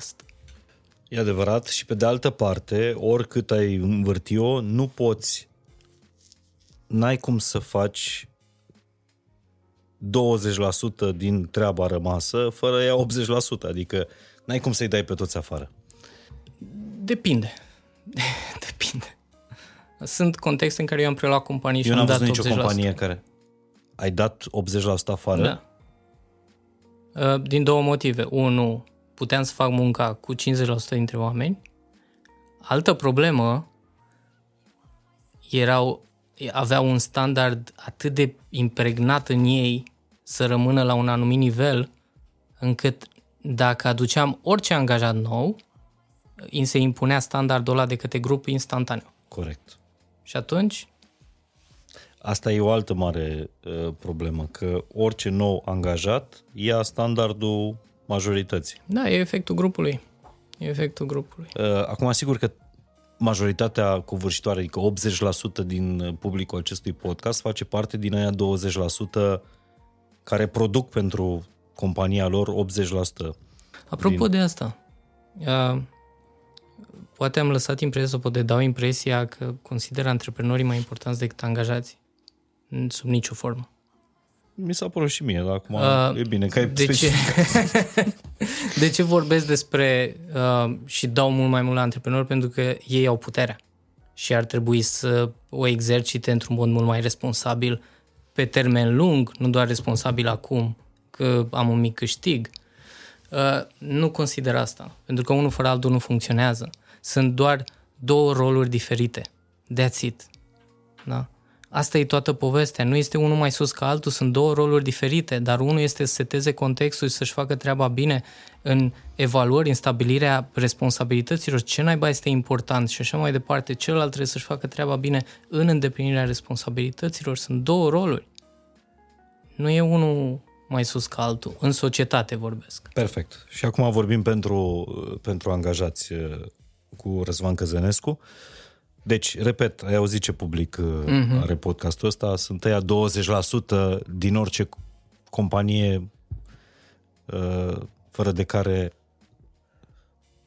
liderii n-ar putea să meargă mai sus.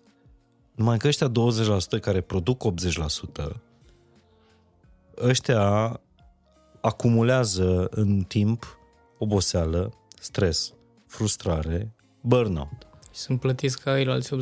Pentru că atunci când ridici salariile, nu poți să ridici salariile doar la 20%. Ba da. Asta spune. Pentru că va fi revoluția celor mulți, 80%. Lasă, revoluțiile trec. Mereu sunt revoluții. Mare revoluție. Unii dictatori mor în urma revoluției. Nu mor dacă ai o treabă bună, pentru că ideea este o faci etic sau o faci...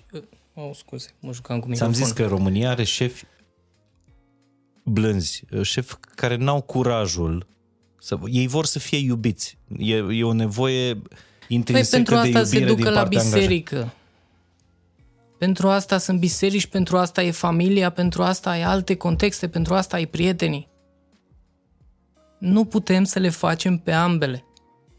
Nu funcționează chiar așa. Nu e adevărat că nu e ca și cum nu țin la angajații mei, dar rezultatul va fi mereu deasupra cât țin eu la el. Ok, și cum eviți burnout-ul și frustrarea și stresul în ora 20? Burnout-ul ăsta avea devenit o modă. Deci acum burnout-ul e...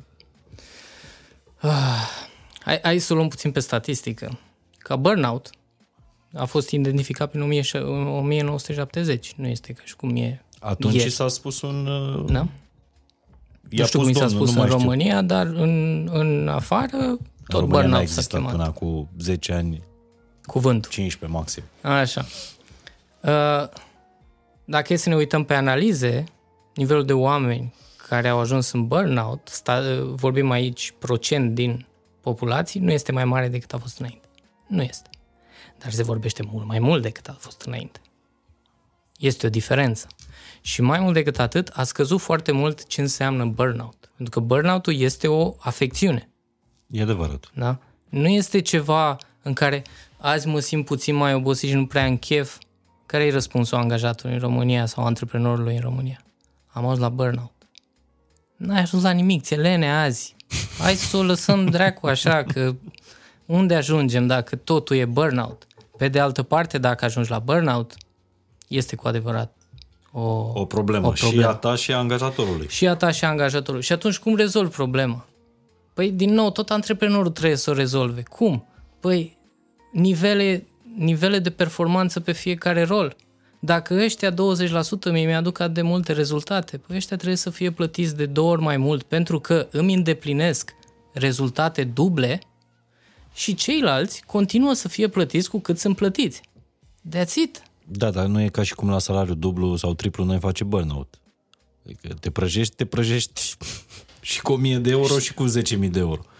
10.000 de euro îți cumpără niște masaje, îți mai cumpără niște vacanțe mai bune, se mai rezolvă cu burnout. Dar nu sănătate mentală. Părerea mea. Asta cu sănătatea mentală și pentru mine este un challenge. Adică am trecut prin acum 8 ani. Cu, tu personal? Da.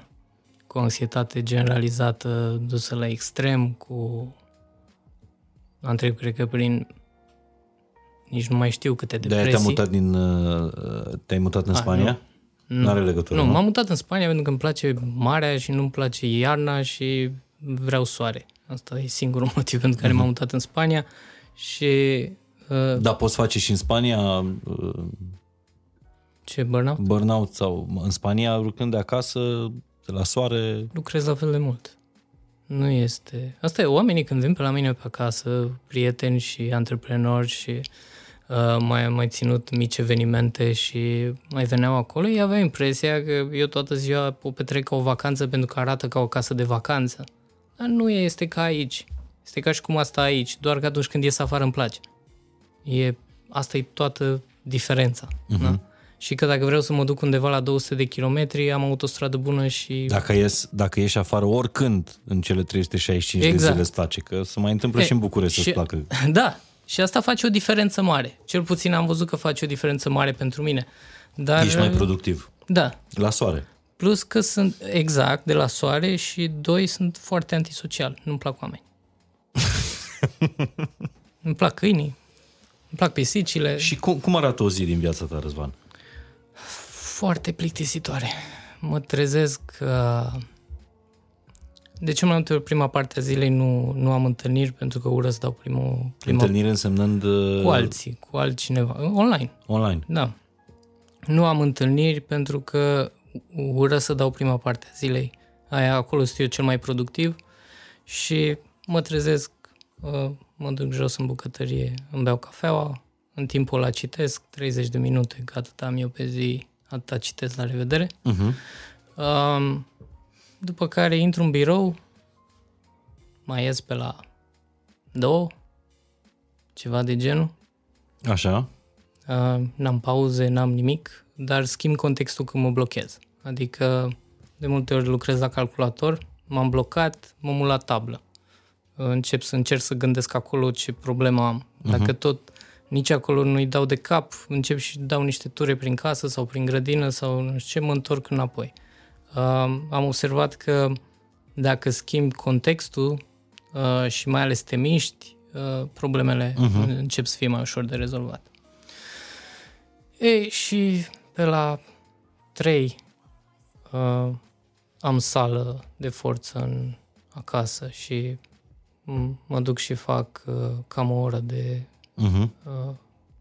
ridicări de greutăți, atât îmi place cardio, încă n-am reușit să încerc, dar nu-mi iese. Așa, atunci comandăm și mâncare și vine mâncarea. De obicei mănânc o masă pe zi, cam pe la 4. Acum, dacă sunt bine din punct de vedere emoțional, masa aia este și sănătoasă. Dacă nu sunt bine din punct de vedere emoțional, din păcate drogul meu este mâncarea și... nesănătoasă.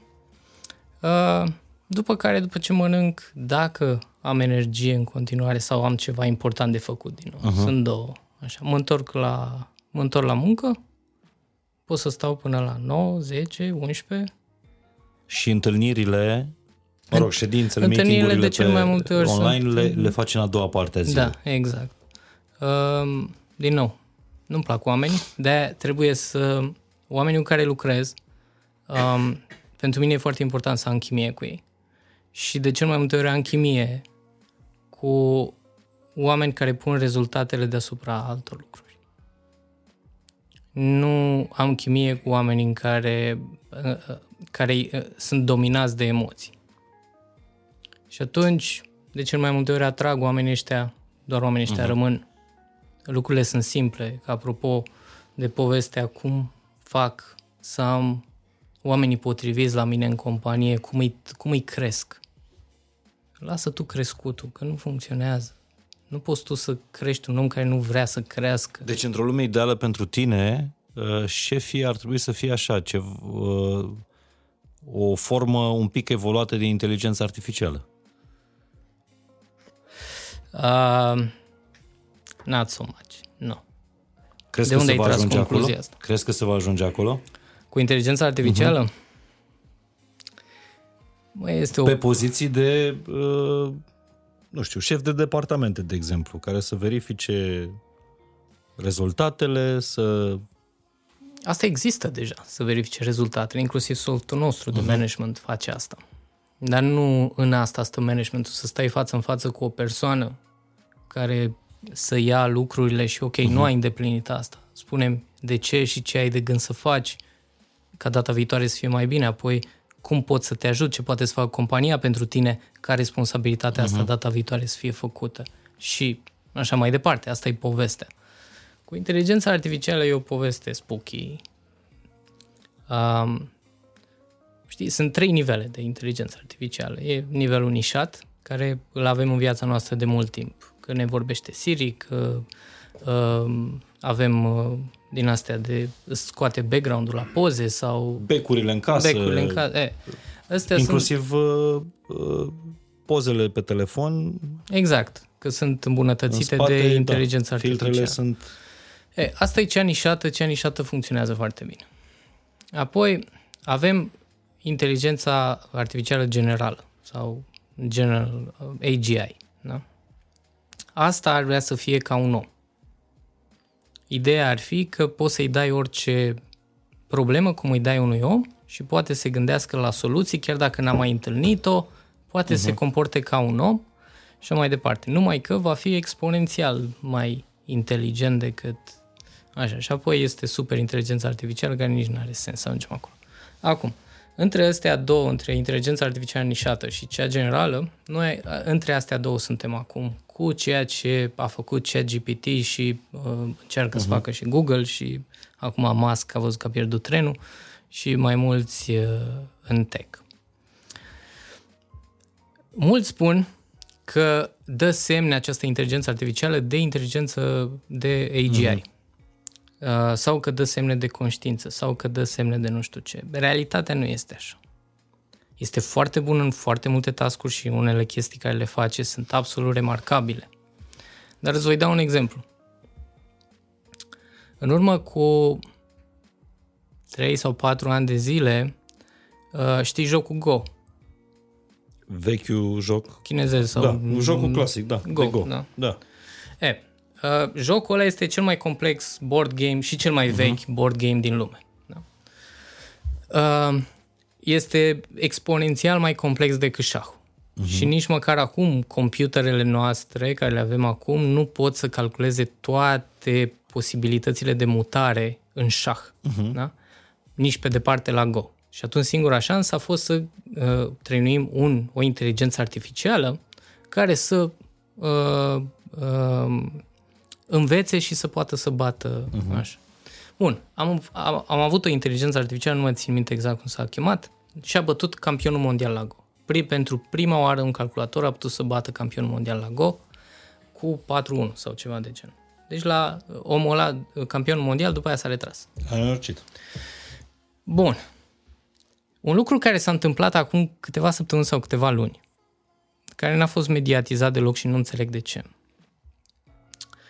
Unul care nu este nici pe departe campion mondial la Go a bătut computerul de i-au sărit capacele. Aceeași inteligență artificială. Ce au făcut cercetătorii?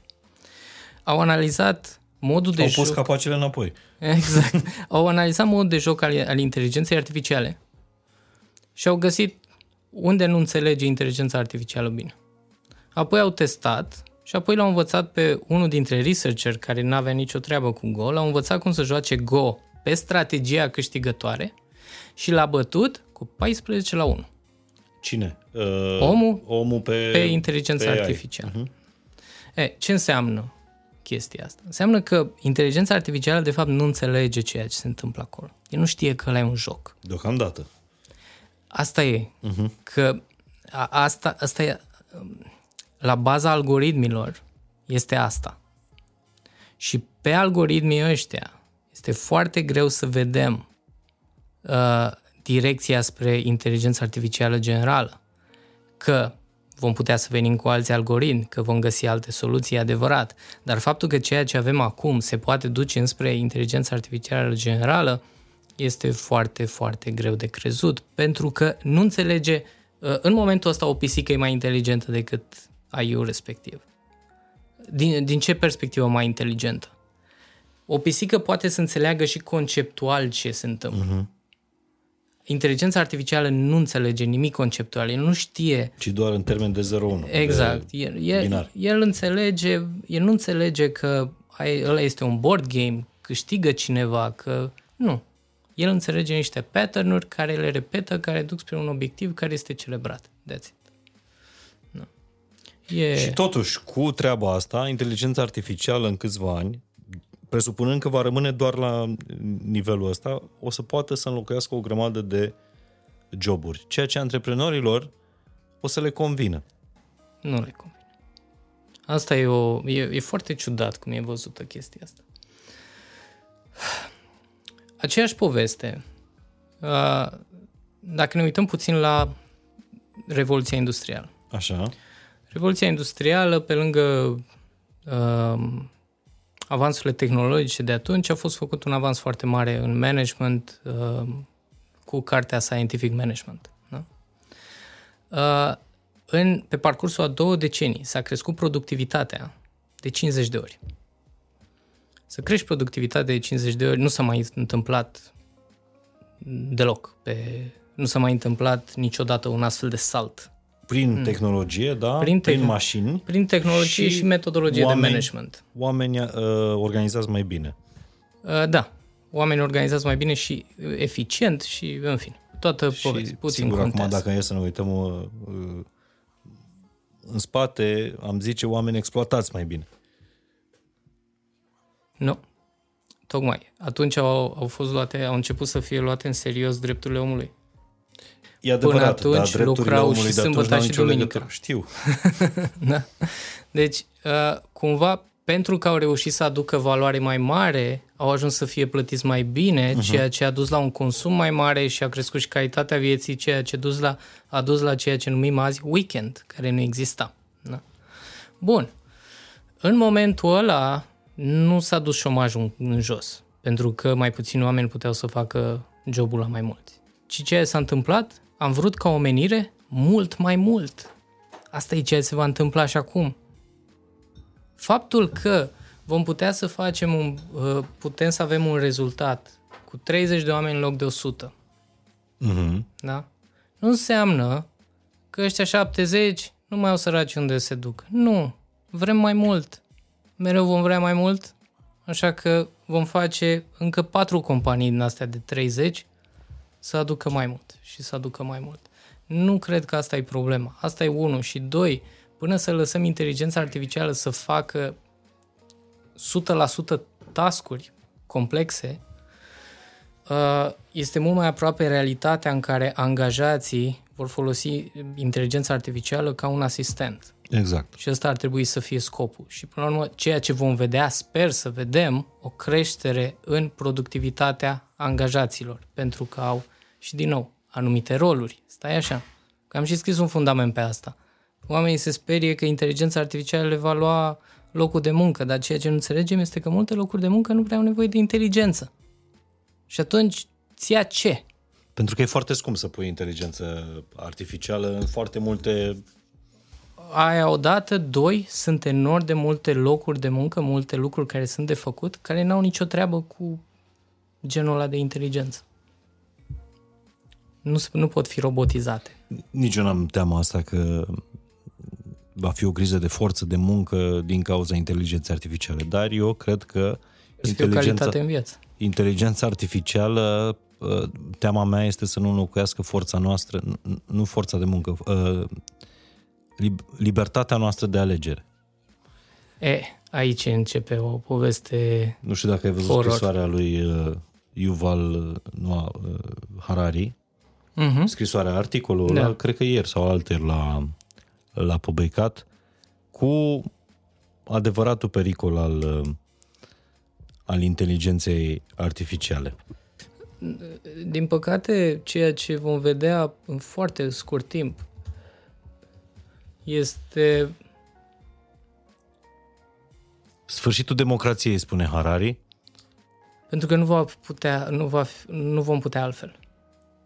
Ceea ce se întâmplă acum este, noi avem democrație, de ce? Pentru că eu pot să votez liber, tu poți să votezi liber. Bun.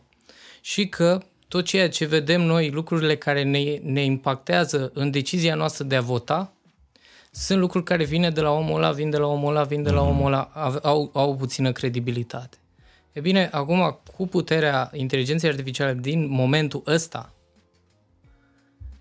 poți să schimbi opinia publică într-o parte sau în alta instantaneu. Și democrația nu mai poate să mai funcționeze într-un astfel de lucru. Și ăsta e doar începutul. Și când libertatea de decizie a oamenilor va fi înlocuită cu libertatea de decizie a inteligenței artificiale, fără să-i mai întrebe pe oameni, atunci poate să fie o problemă în ceea ce numim noi sistemul ăsta democratic în care Răzvan se ocupă de peste 300 de business-uri. S-a ocupat. Lasă-mă, s-a ocupat. Dar dă-mi exemplu de un business scalat de care te-ai ocupat prin sistemul ăsta TBF. Business mic, business mare. Dă-mi unul mic și unul mare. În ce industrie? Uite, unul a fost Kilostop. Nu știu dacă încă este. Care? Kilostop. Clinica de nutriție Kilostop. Așa. Când eu am început, eu aveam nevoie să slăbesc, atunci l-am întâlnit pe... ia uite, mă. Pe fondatorul pe Cristian Panaite. Eu am zis că vreau să slăbesc. El avea o clinică de nutriție cu doi medici, adică un apartament și doi medici. Și am zis, bun, dacă slăbesc, hai să facem și un business. Și am intrat în povestea asta și am zis, hai să o creștem. Cât ai slăbit? 30 de kilograme. În cât timp? Un an. Pe baza... Da. Sfaturilor, rețetelor... Sfaturile simple. Acolo ce funcționează în Kilostop este că am dezvoltat un program. Adică te duci săptămânal. Apropo de evaluările de performanță, te duci săptămânal și te întâlnești cu doctor. Te cântărește, vede și în jurnalul alimentar și așa mai departe ce s-a întâmplat, schimbă. Da? În fine, cu astfel de programe de slăbit. În 2 ani de zile, până când eu am ieșit din business, am ajuns la 3 clinici, 50 de medici, cea mai mare clinică de nutriție din... Și ca cifre? Cifre de afaceri? Da, undeva la 2 milioane. Parcă și după aia Cristi a ales în timp să meargă mai jos, să nu mai stea atât de... A preferat ceva mai mic și mai... A preferat ceva mai mic, să-și vadă mai mult copii, să... Vezi? Libertatea de alegere pe care încă oamenii poate să o facă. Încă. Și un exemplu mare? Alături de Octavian Blăjean, Eurotim, 2 ani cred că am lucrat împreună. Companie de? De transporturi. Am implementat, avea 2 milioane de euro cifră de afaceri când am început. Am implementat sistemul de management și strategii clare de creștere. De atunci a dublat în fiecare an, acum este la peste 20 de milioane și cred că atinge 30 și ceva. Tu fiind ieșit din companie. Da, am ieșit. Da. De ce n-ai rămas? Nu mai aveai timp? Deci scopul meu a fost, pe mine mă pasionează învățatul. Asta e ceea ce m-a împins tot timpul. Până când am ajuns la TBF. Dar eu am fost pasionat de învățat. Ei bine, după un an de zile, maxim 2 de stat într-o companie, pentru mine devenea plictisitor. Și atunci o lăsam, mergeam în alta. Și am vrut să mă expun. Am vrut expunere în mai multe business-uri din mai multe industrii. De asta am fost în 23 de industrii. Pentru că am vrut să văd cum funcționează lucrurile în fiecare. Iar ce m-a ajutat enorm de mult și ceea ce încerc să creez și pentru alți antreprenori sunt contextele astea în care înveți din alte industrii cum se rezolvă aceeași problemă. De cel mai multe ori, ca oameni avem o singură unealtă pentru o problemă. Pentru că e ceea ce știm. Dar dacă te duci în alte industrii, vezi că mai sunt încă 50 unelte. Și poți să inovezi într-o industrie pur și simplu învățând din celelalte. De asta eu nu cred în ideea asta de a te focusa pe o singură industrie, că doar aia e important, păi pierzi lecțiile din celelalte. Da, dar mulți merg pe ideea asta, bă, nu mă bag în industria aia că nu mă pricep, nu știu. Da, crezi că rețeta sau sistemul de management funcționează în diferite industrii? Adică e același? Da. Păi acum e folosit de aproape 3.000 de companii. Eu l-am implementat în 300 și ceva în care eu am fost implicat direct.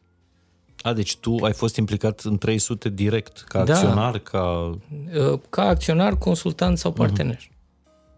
Partener însemnând că l-am început împreună cu cineva.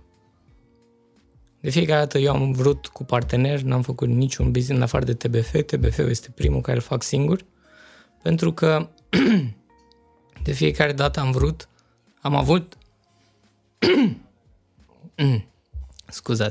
de fiecare dată am vrut să mă pun într-un context care să mă împingă spre performanță. Iar în momentul în care ești de unul singur, ăla este cel mai neperformant context posibil. Da?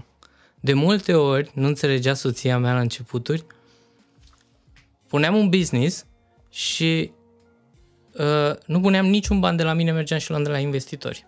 Și soția mea zicea, dar de ce? De ce dai 50% la investitorul ăla în loc să pui tu banii? Adică, pentru că ăla am responsabilitatea acum să-i dau lui banii înapoi. Să-mi pierd banii mei, n-am avut o mare problemă. Cel puțin Cristi Panaite, când a încercat să mă slăbească, să mă ajute să slăbesc, la un moment dat nu mă țineam de lucruri deloc și a zis, bun, punem penalizări. Pentru fiecare, când ai mâncat cartofi prăjiți, îmi dai 1.000 de lei. Perfect, m-am întors a doua săptămână, i-am pus 5.000 de lei pe masă și să-i mergem mai departe. Deci, banii pentru mine personal nu sunt... Deci tu ești cumva invers față de restul oamenilor. Celor mai mulți dintre oameni le-ar fi frică să-și piardă proprii bani investiți. Tu n-ai nicio treabă cu banii tăi, adică pentru tine banii nu sunt o valoare. Dacă pui bani într-o afacere, n-ai responsabilitatea lor, ca și cum o ai față de, nu știu, dacă sunt banii partenerilor. Da, dacă sunt banii altora sau o responsabilitate față de alții, pentru mine este critic să livrez și să fac maximum. Mi-am plătit investitori, inclusiv, uite, Anca Munteanu, cea care a făcut acum un hotel foarte, foarte frumos la Sibiu.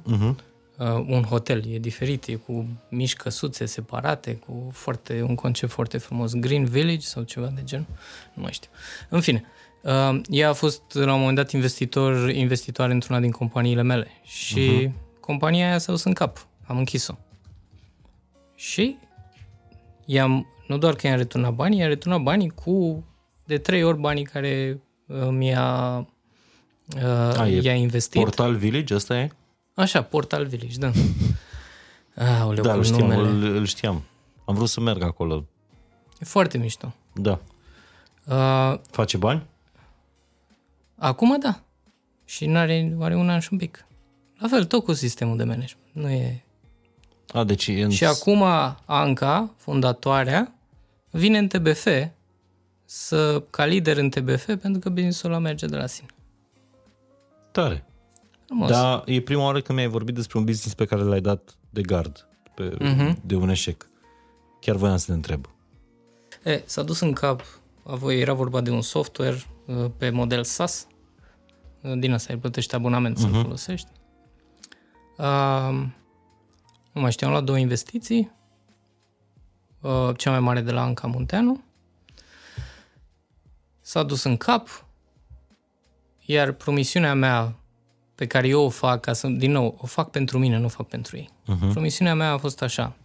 În 3 ani de zile ai înapoi de 3 ori bani. Motivul pentru care am tot lucrat așa, bun, aici nu vorbesc, astea sunt investiții de startup, nu vorbesc de alte tipuri de investiții, da? Dar motivul pentru care mă puneam pe mine în contextul ăla era că n-aveam altă șansă. Ori trebuia să fac să merg, ori nu. E bine, ăsta a fost una dintre cele care n-a mers absolut deloc. Dar în 3 ani de zile am dat de 3 ori bani înapoi. De unde? De la tine? De la mine. Fără să aibă o obligație. Fără să am vreo obligație. N-aveam nicio obligație. Și n-aveam obligație să am.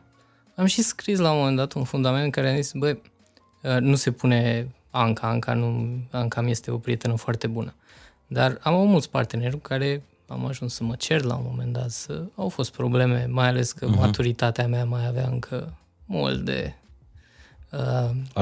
așteptat.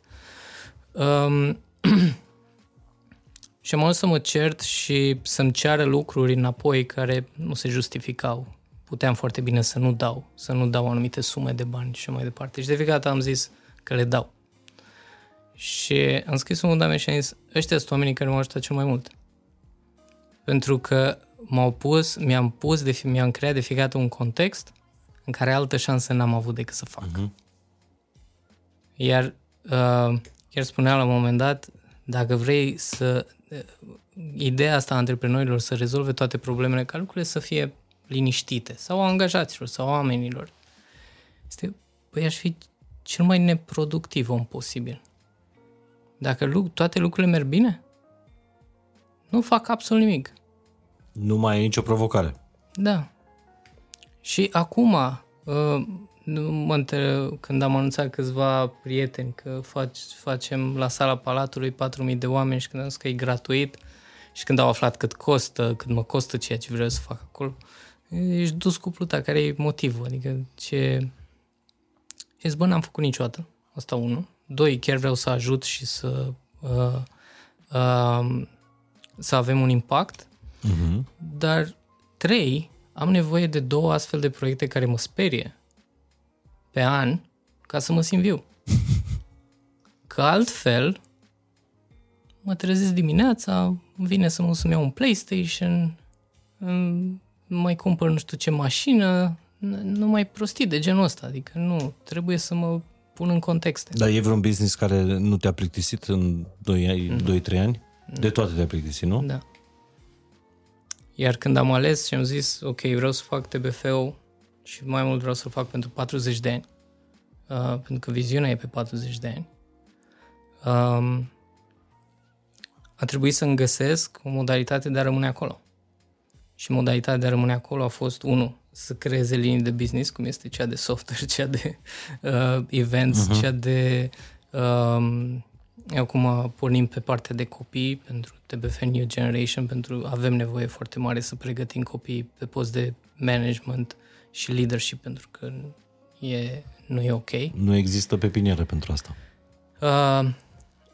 Tot pornim astfel de business-uri și 2, am nevoie de 2 proiecte de care să-mi fie foarte tare frică.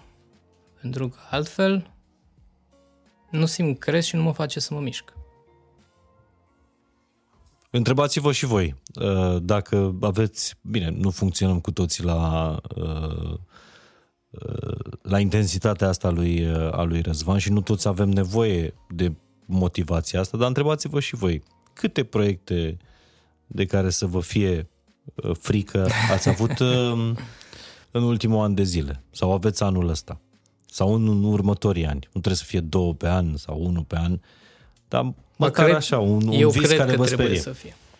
Eu cred că trebuie să fie, îmi pare rău, sunt puțin mai drastic, dar ideea este... Dar nu toți suntem la fel, Răzvan. Nu, dar nu... Ce înseamnă lucrul ăsta?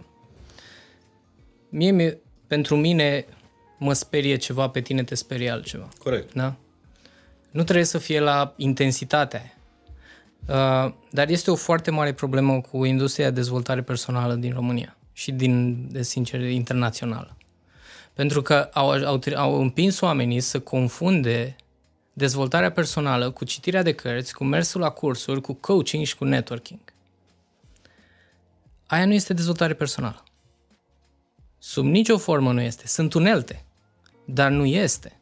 Singura metodă de dezvoltare personală prin care noi creștem cu adevărat este, pe engleză, do hard shit. That's it. Ăla e singurul lucru care ne crește. Tu ai zis că ai 3 copii, nu? Probabil că n-a fost ușor. Nu i-am făcut eu. Ai participat. Nu în prima parte. Vorbești de creștere sau da, de creștere. Cu siguranță ai crescut mult. Te-au ajutat să crești, nu? Uh-huh. Cu siguranță ai fost în afara zonei de confort la început, cel puțin cu primul copil. Când n-ai mai știut. Au venit doi deodată, deci n-am și mai. Așa. Lucrurile alea care sunt grele pentru noi ne cresc. Dar dacă ia o mamă care a mai făcut încă 4 copii, e foarte fericită, uh-huh. E nu știu ce, mai face un copil, nu va învăța mare lucru din experiența respectivă.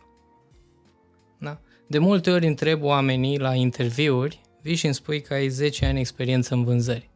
E sigur că ai 10 ani experiență în vânzări sau un an de zile repetat de 10 ori? Că e o diferență. Știi? Și nu spun că trebuie făcut la intensitatea aia, dar spun că trebuie să ne alegem ceva constant, măcar o dată pe trimestru sau o dată pe an, un lucru care să fie greu pentru noi, pentru că aia ne va împinge să creștem. Nu cărțile, nu să merg și să ascult toți speakerii motivaționali, să-mi altereze realitatea într-un fel este, în care... Poate să fie un proces al dezvoltării personale, dar dezvoltarea personală, într-adevăr, este... presupune și acțiune, nu doar...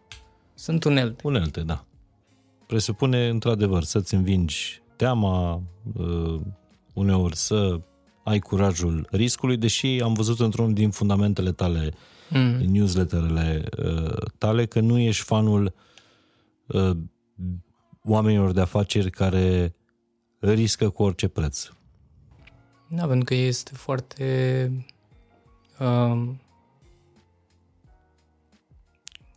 Încerc să găsesc un cuvânt care să nu sună idiot.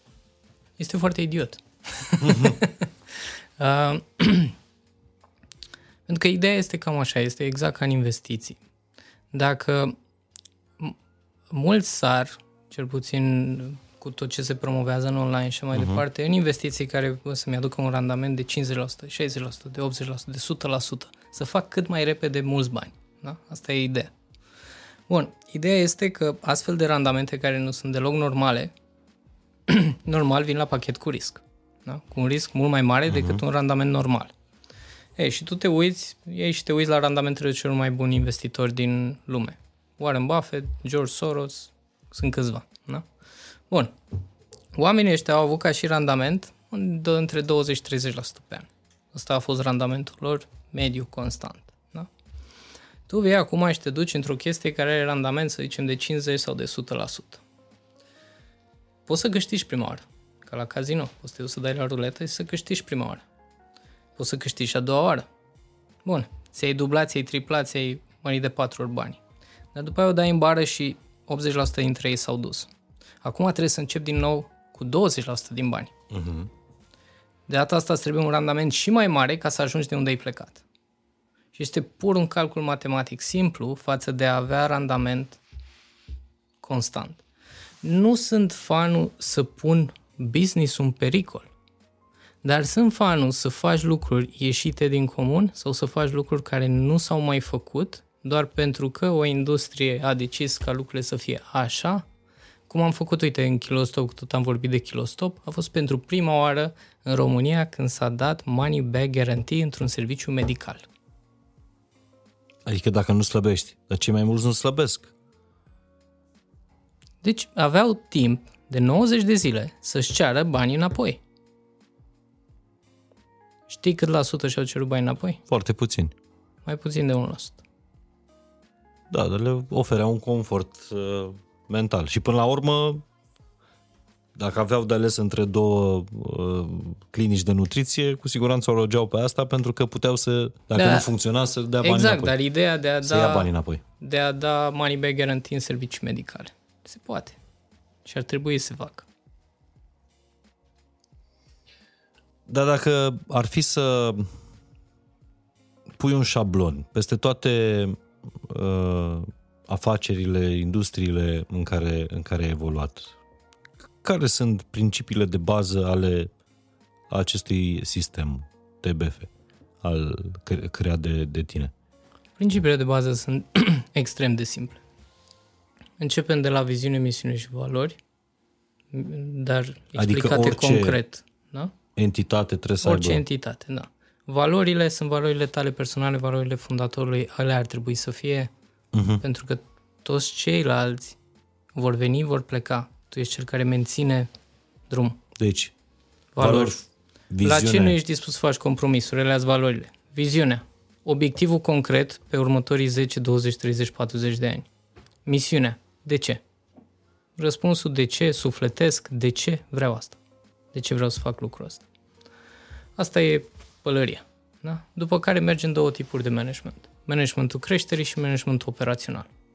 Managementul operațional are scop să mențină lucrurile la nivelul la care sunt. Managementul creșterii are scop să crească sau să îmbunătățească lucrurile. Adică exact cum în psihologie este, da, survival mode, ăla e managementul operațional și... Da. Sau poți să te gândești la el ca la o armată.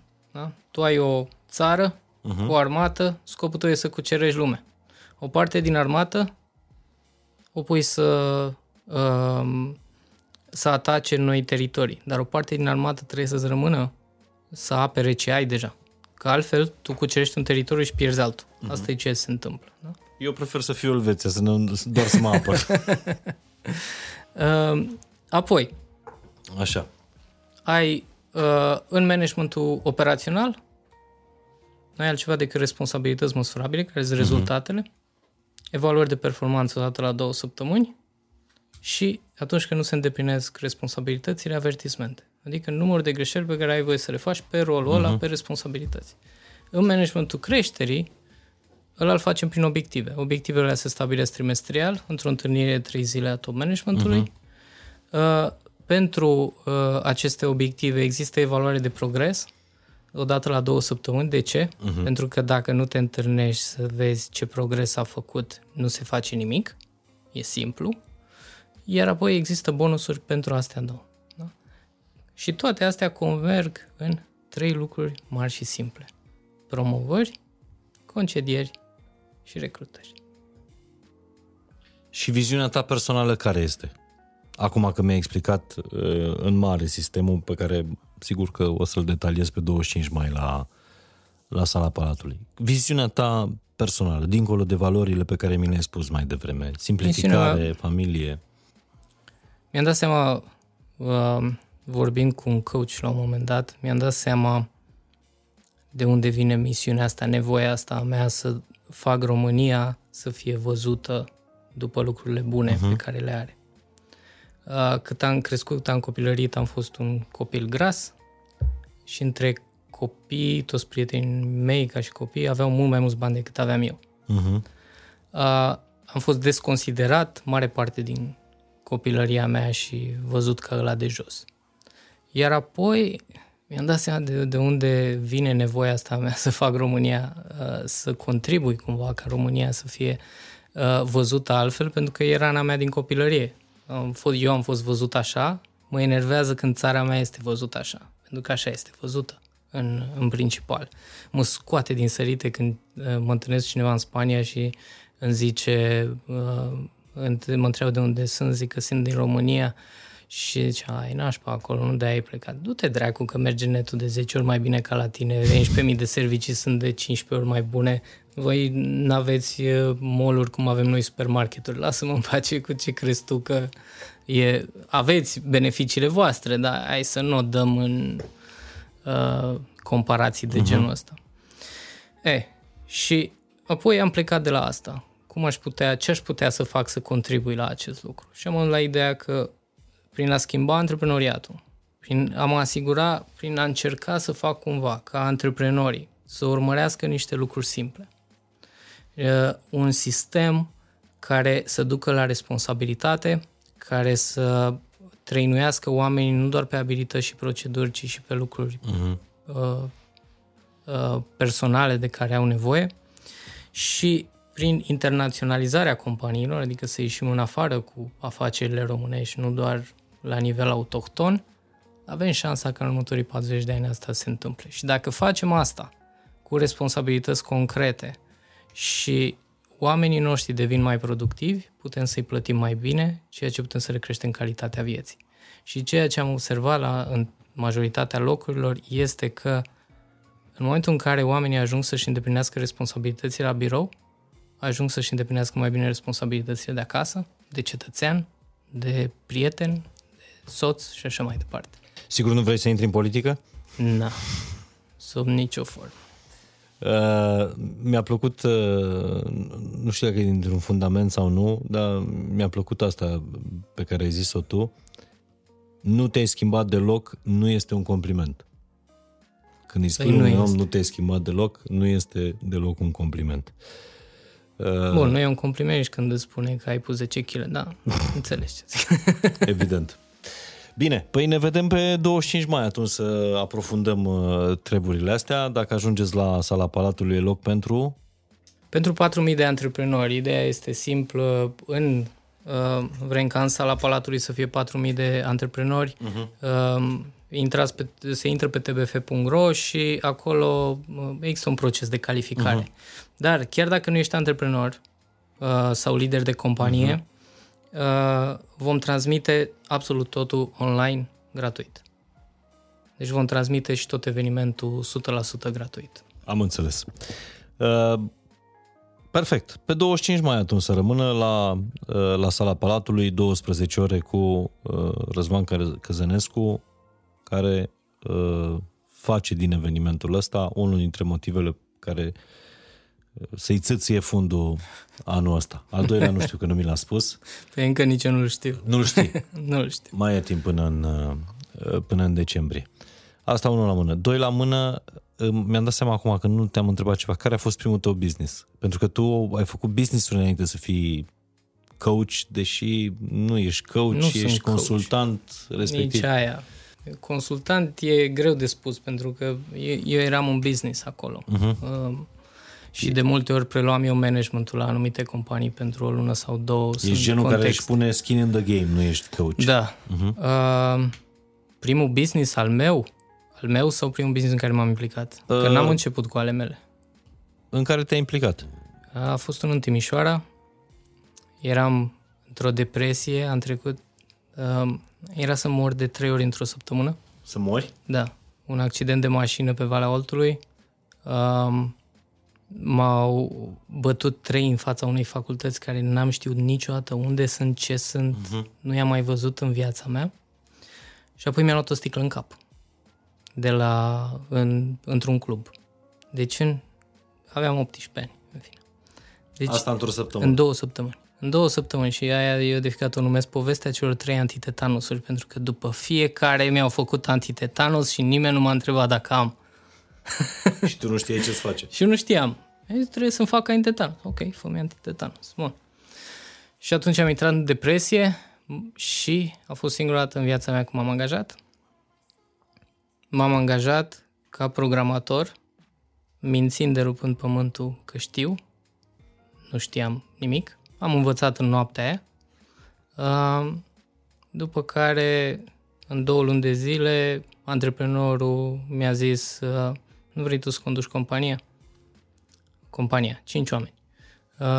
Și într-un an de zile am ajuns la 30 de oameni și am fondat prima companie de internet marketing din vestul țării. Noi făceam web design și web development, că așa se făcea atunci. Pe vremea aia, da. Și am trecut pe internet marketing, după care am plecat de acolo, am ajuns în Lugoj, am făcut imobiliare. Aia. Câți ani aveai? Când am fost în Lugoj? 19. Nu, când ai fondat, când ai 18, făcut primul business. 18. Deci la 18 ani. Da. Și atunci aplicai vreun principiu din principiile de management TBF? Care erau principiile de atunci, ca să îți pun oglinda în față și să te uiți cât ai crescut? Ce principiu? Eram prima parte a primul an. Am fost cel mai nenorocit șef posibil. Aveam 18 ani, trebuia să conduc 5 oameni care aveau 30 și câteodată 40. Nimeni nu mă respecta. Și atunci m-am transformat în dictator. Fiecare țigare era numărată, fie și la țigare și mai departe. Am construit cea mai nenorocită cultură posibilă. Cred că au fost și mai fericiți oamenii când eu am plecat de acolo. Normal. După care, în ani, m-am dus în partea cealaltă. Am devenit mami și tati la toți oamenii. Mai ales atunci a fost și momentul în care am luat-o eu mai serios cu dezvoltarea personală, cu citit de cărți, cu... și toate erau spre a vedea binele din oameni, a-i conduce doar cu binele. Și m-am dus dintr-o extremă nocivă într-o extremă toxică, la fel de nocivă. Da. Și mi-au luat vreo 4 ani, 5 ani să mă echilibrez și să-mi dau seama că stai așa, că nu e nici ca Hitler, dar nici ca Maica Tereza. E ca Răzvan Căzănescu. Îți mulțumesc mult de tot.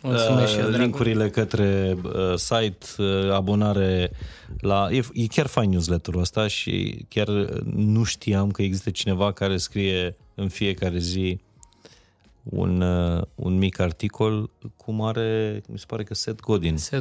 Seth Godin scrie zilnic de ani de zile. El e la 3000 și ceva. Tu ești la 700. Aproape 100. 800, pardon. Aproape 800. Da. Aproape 800.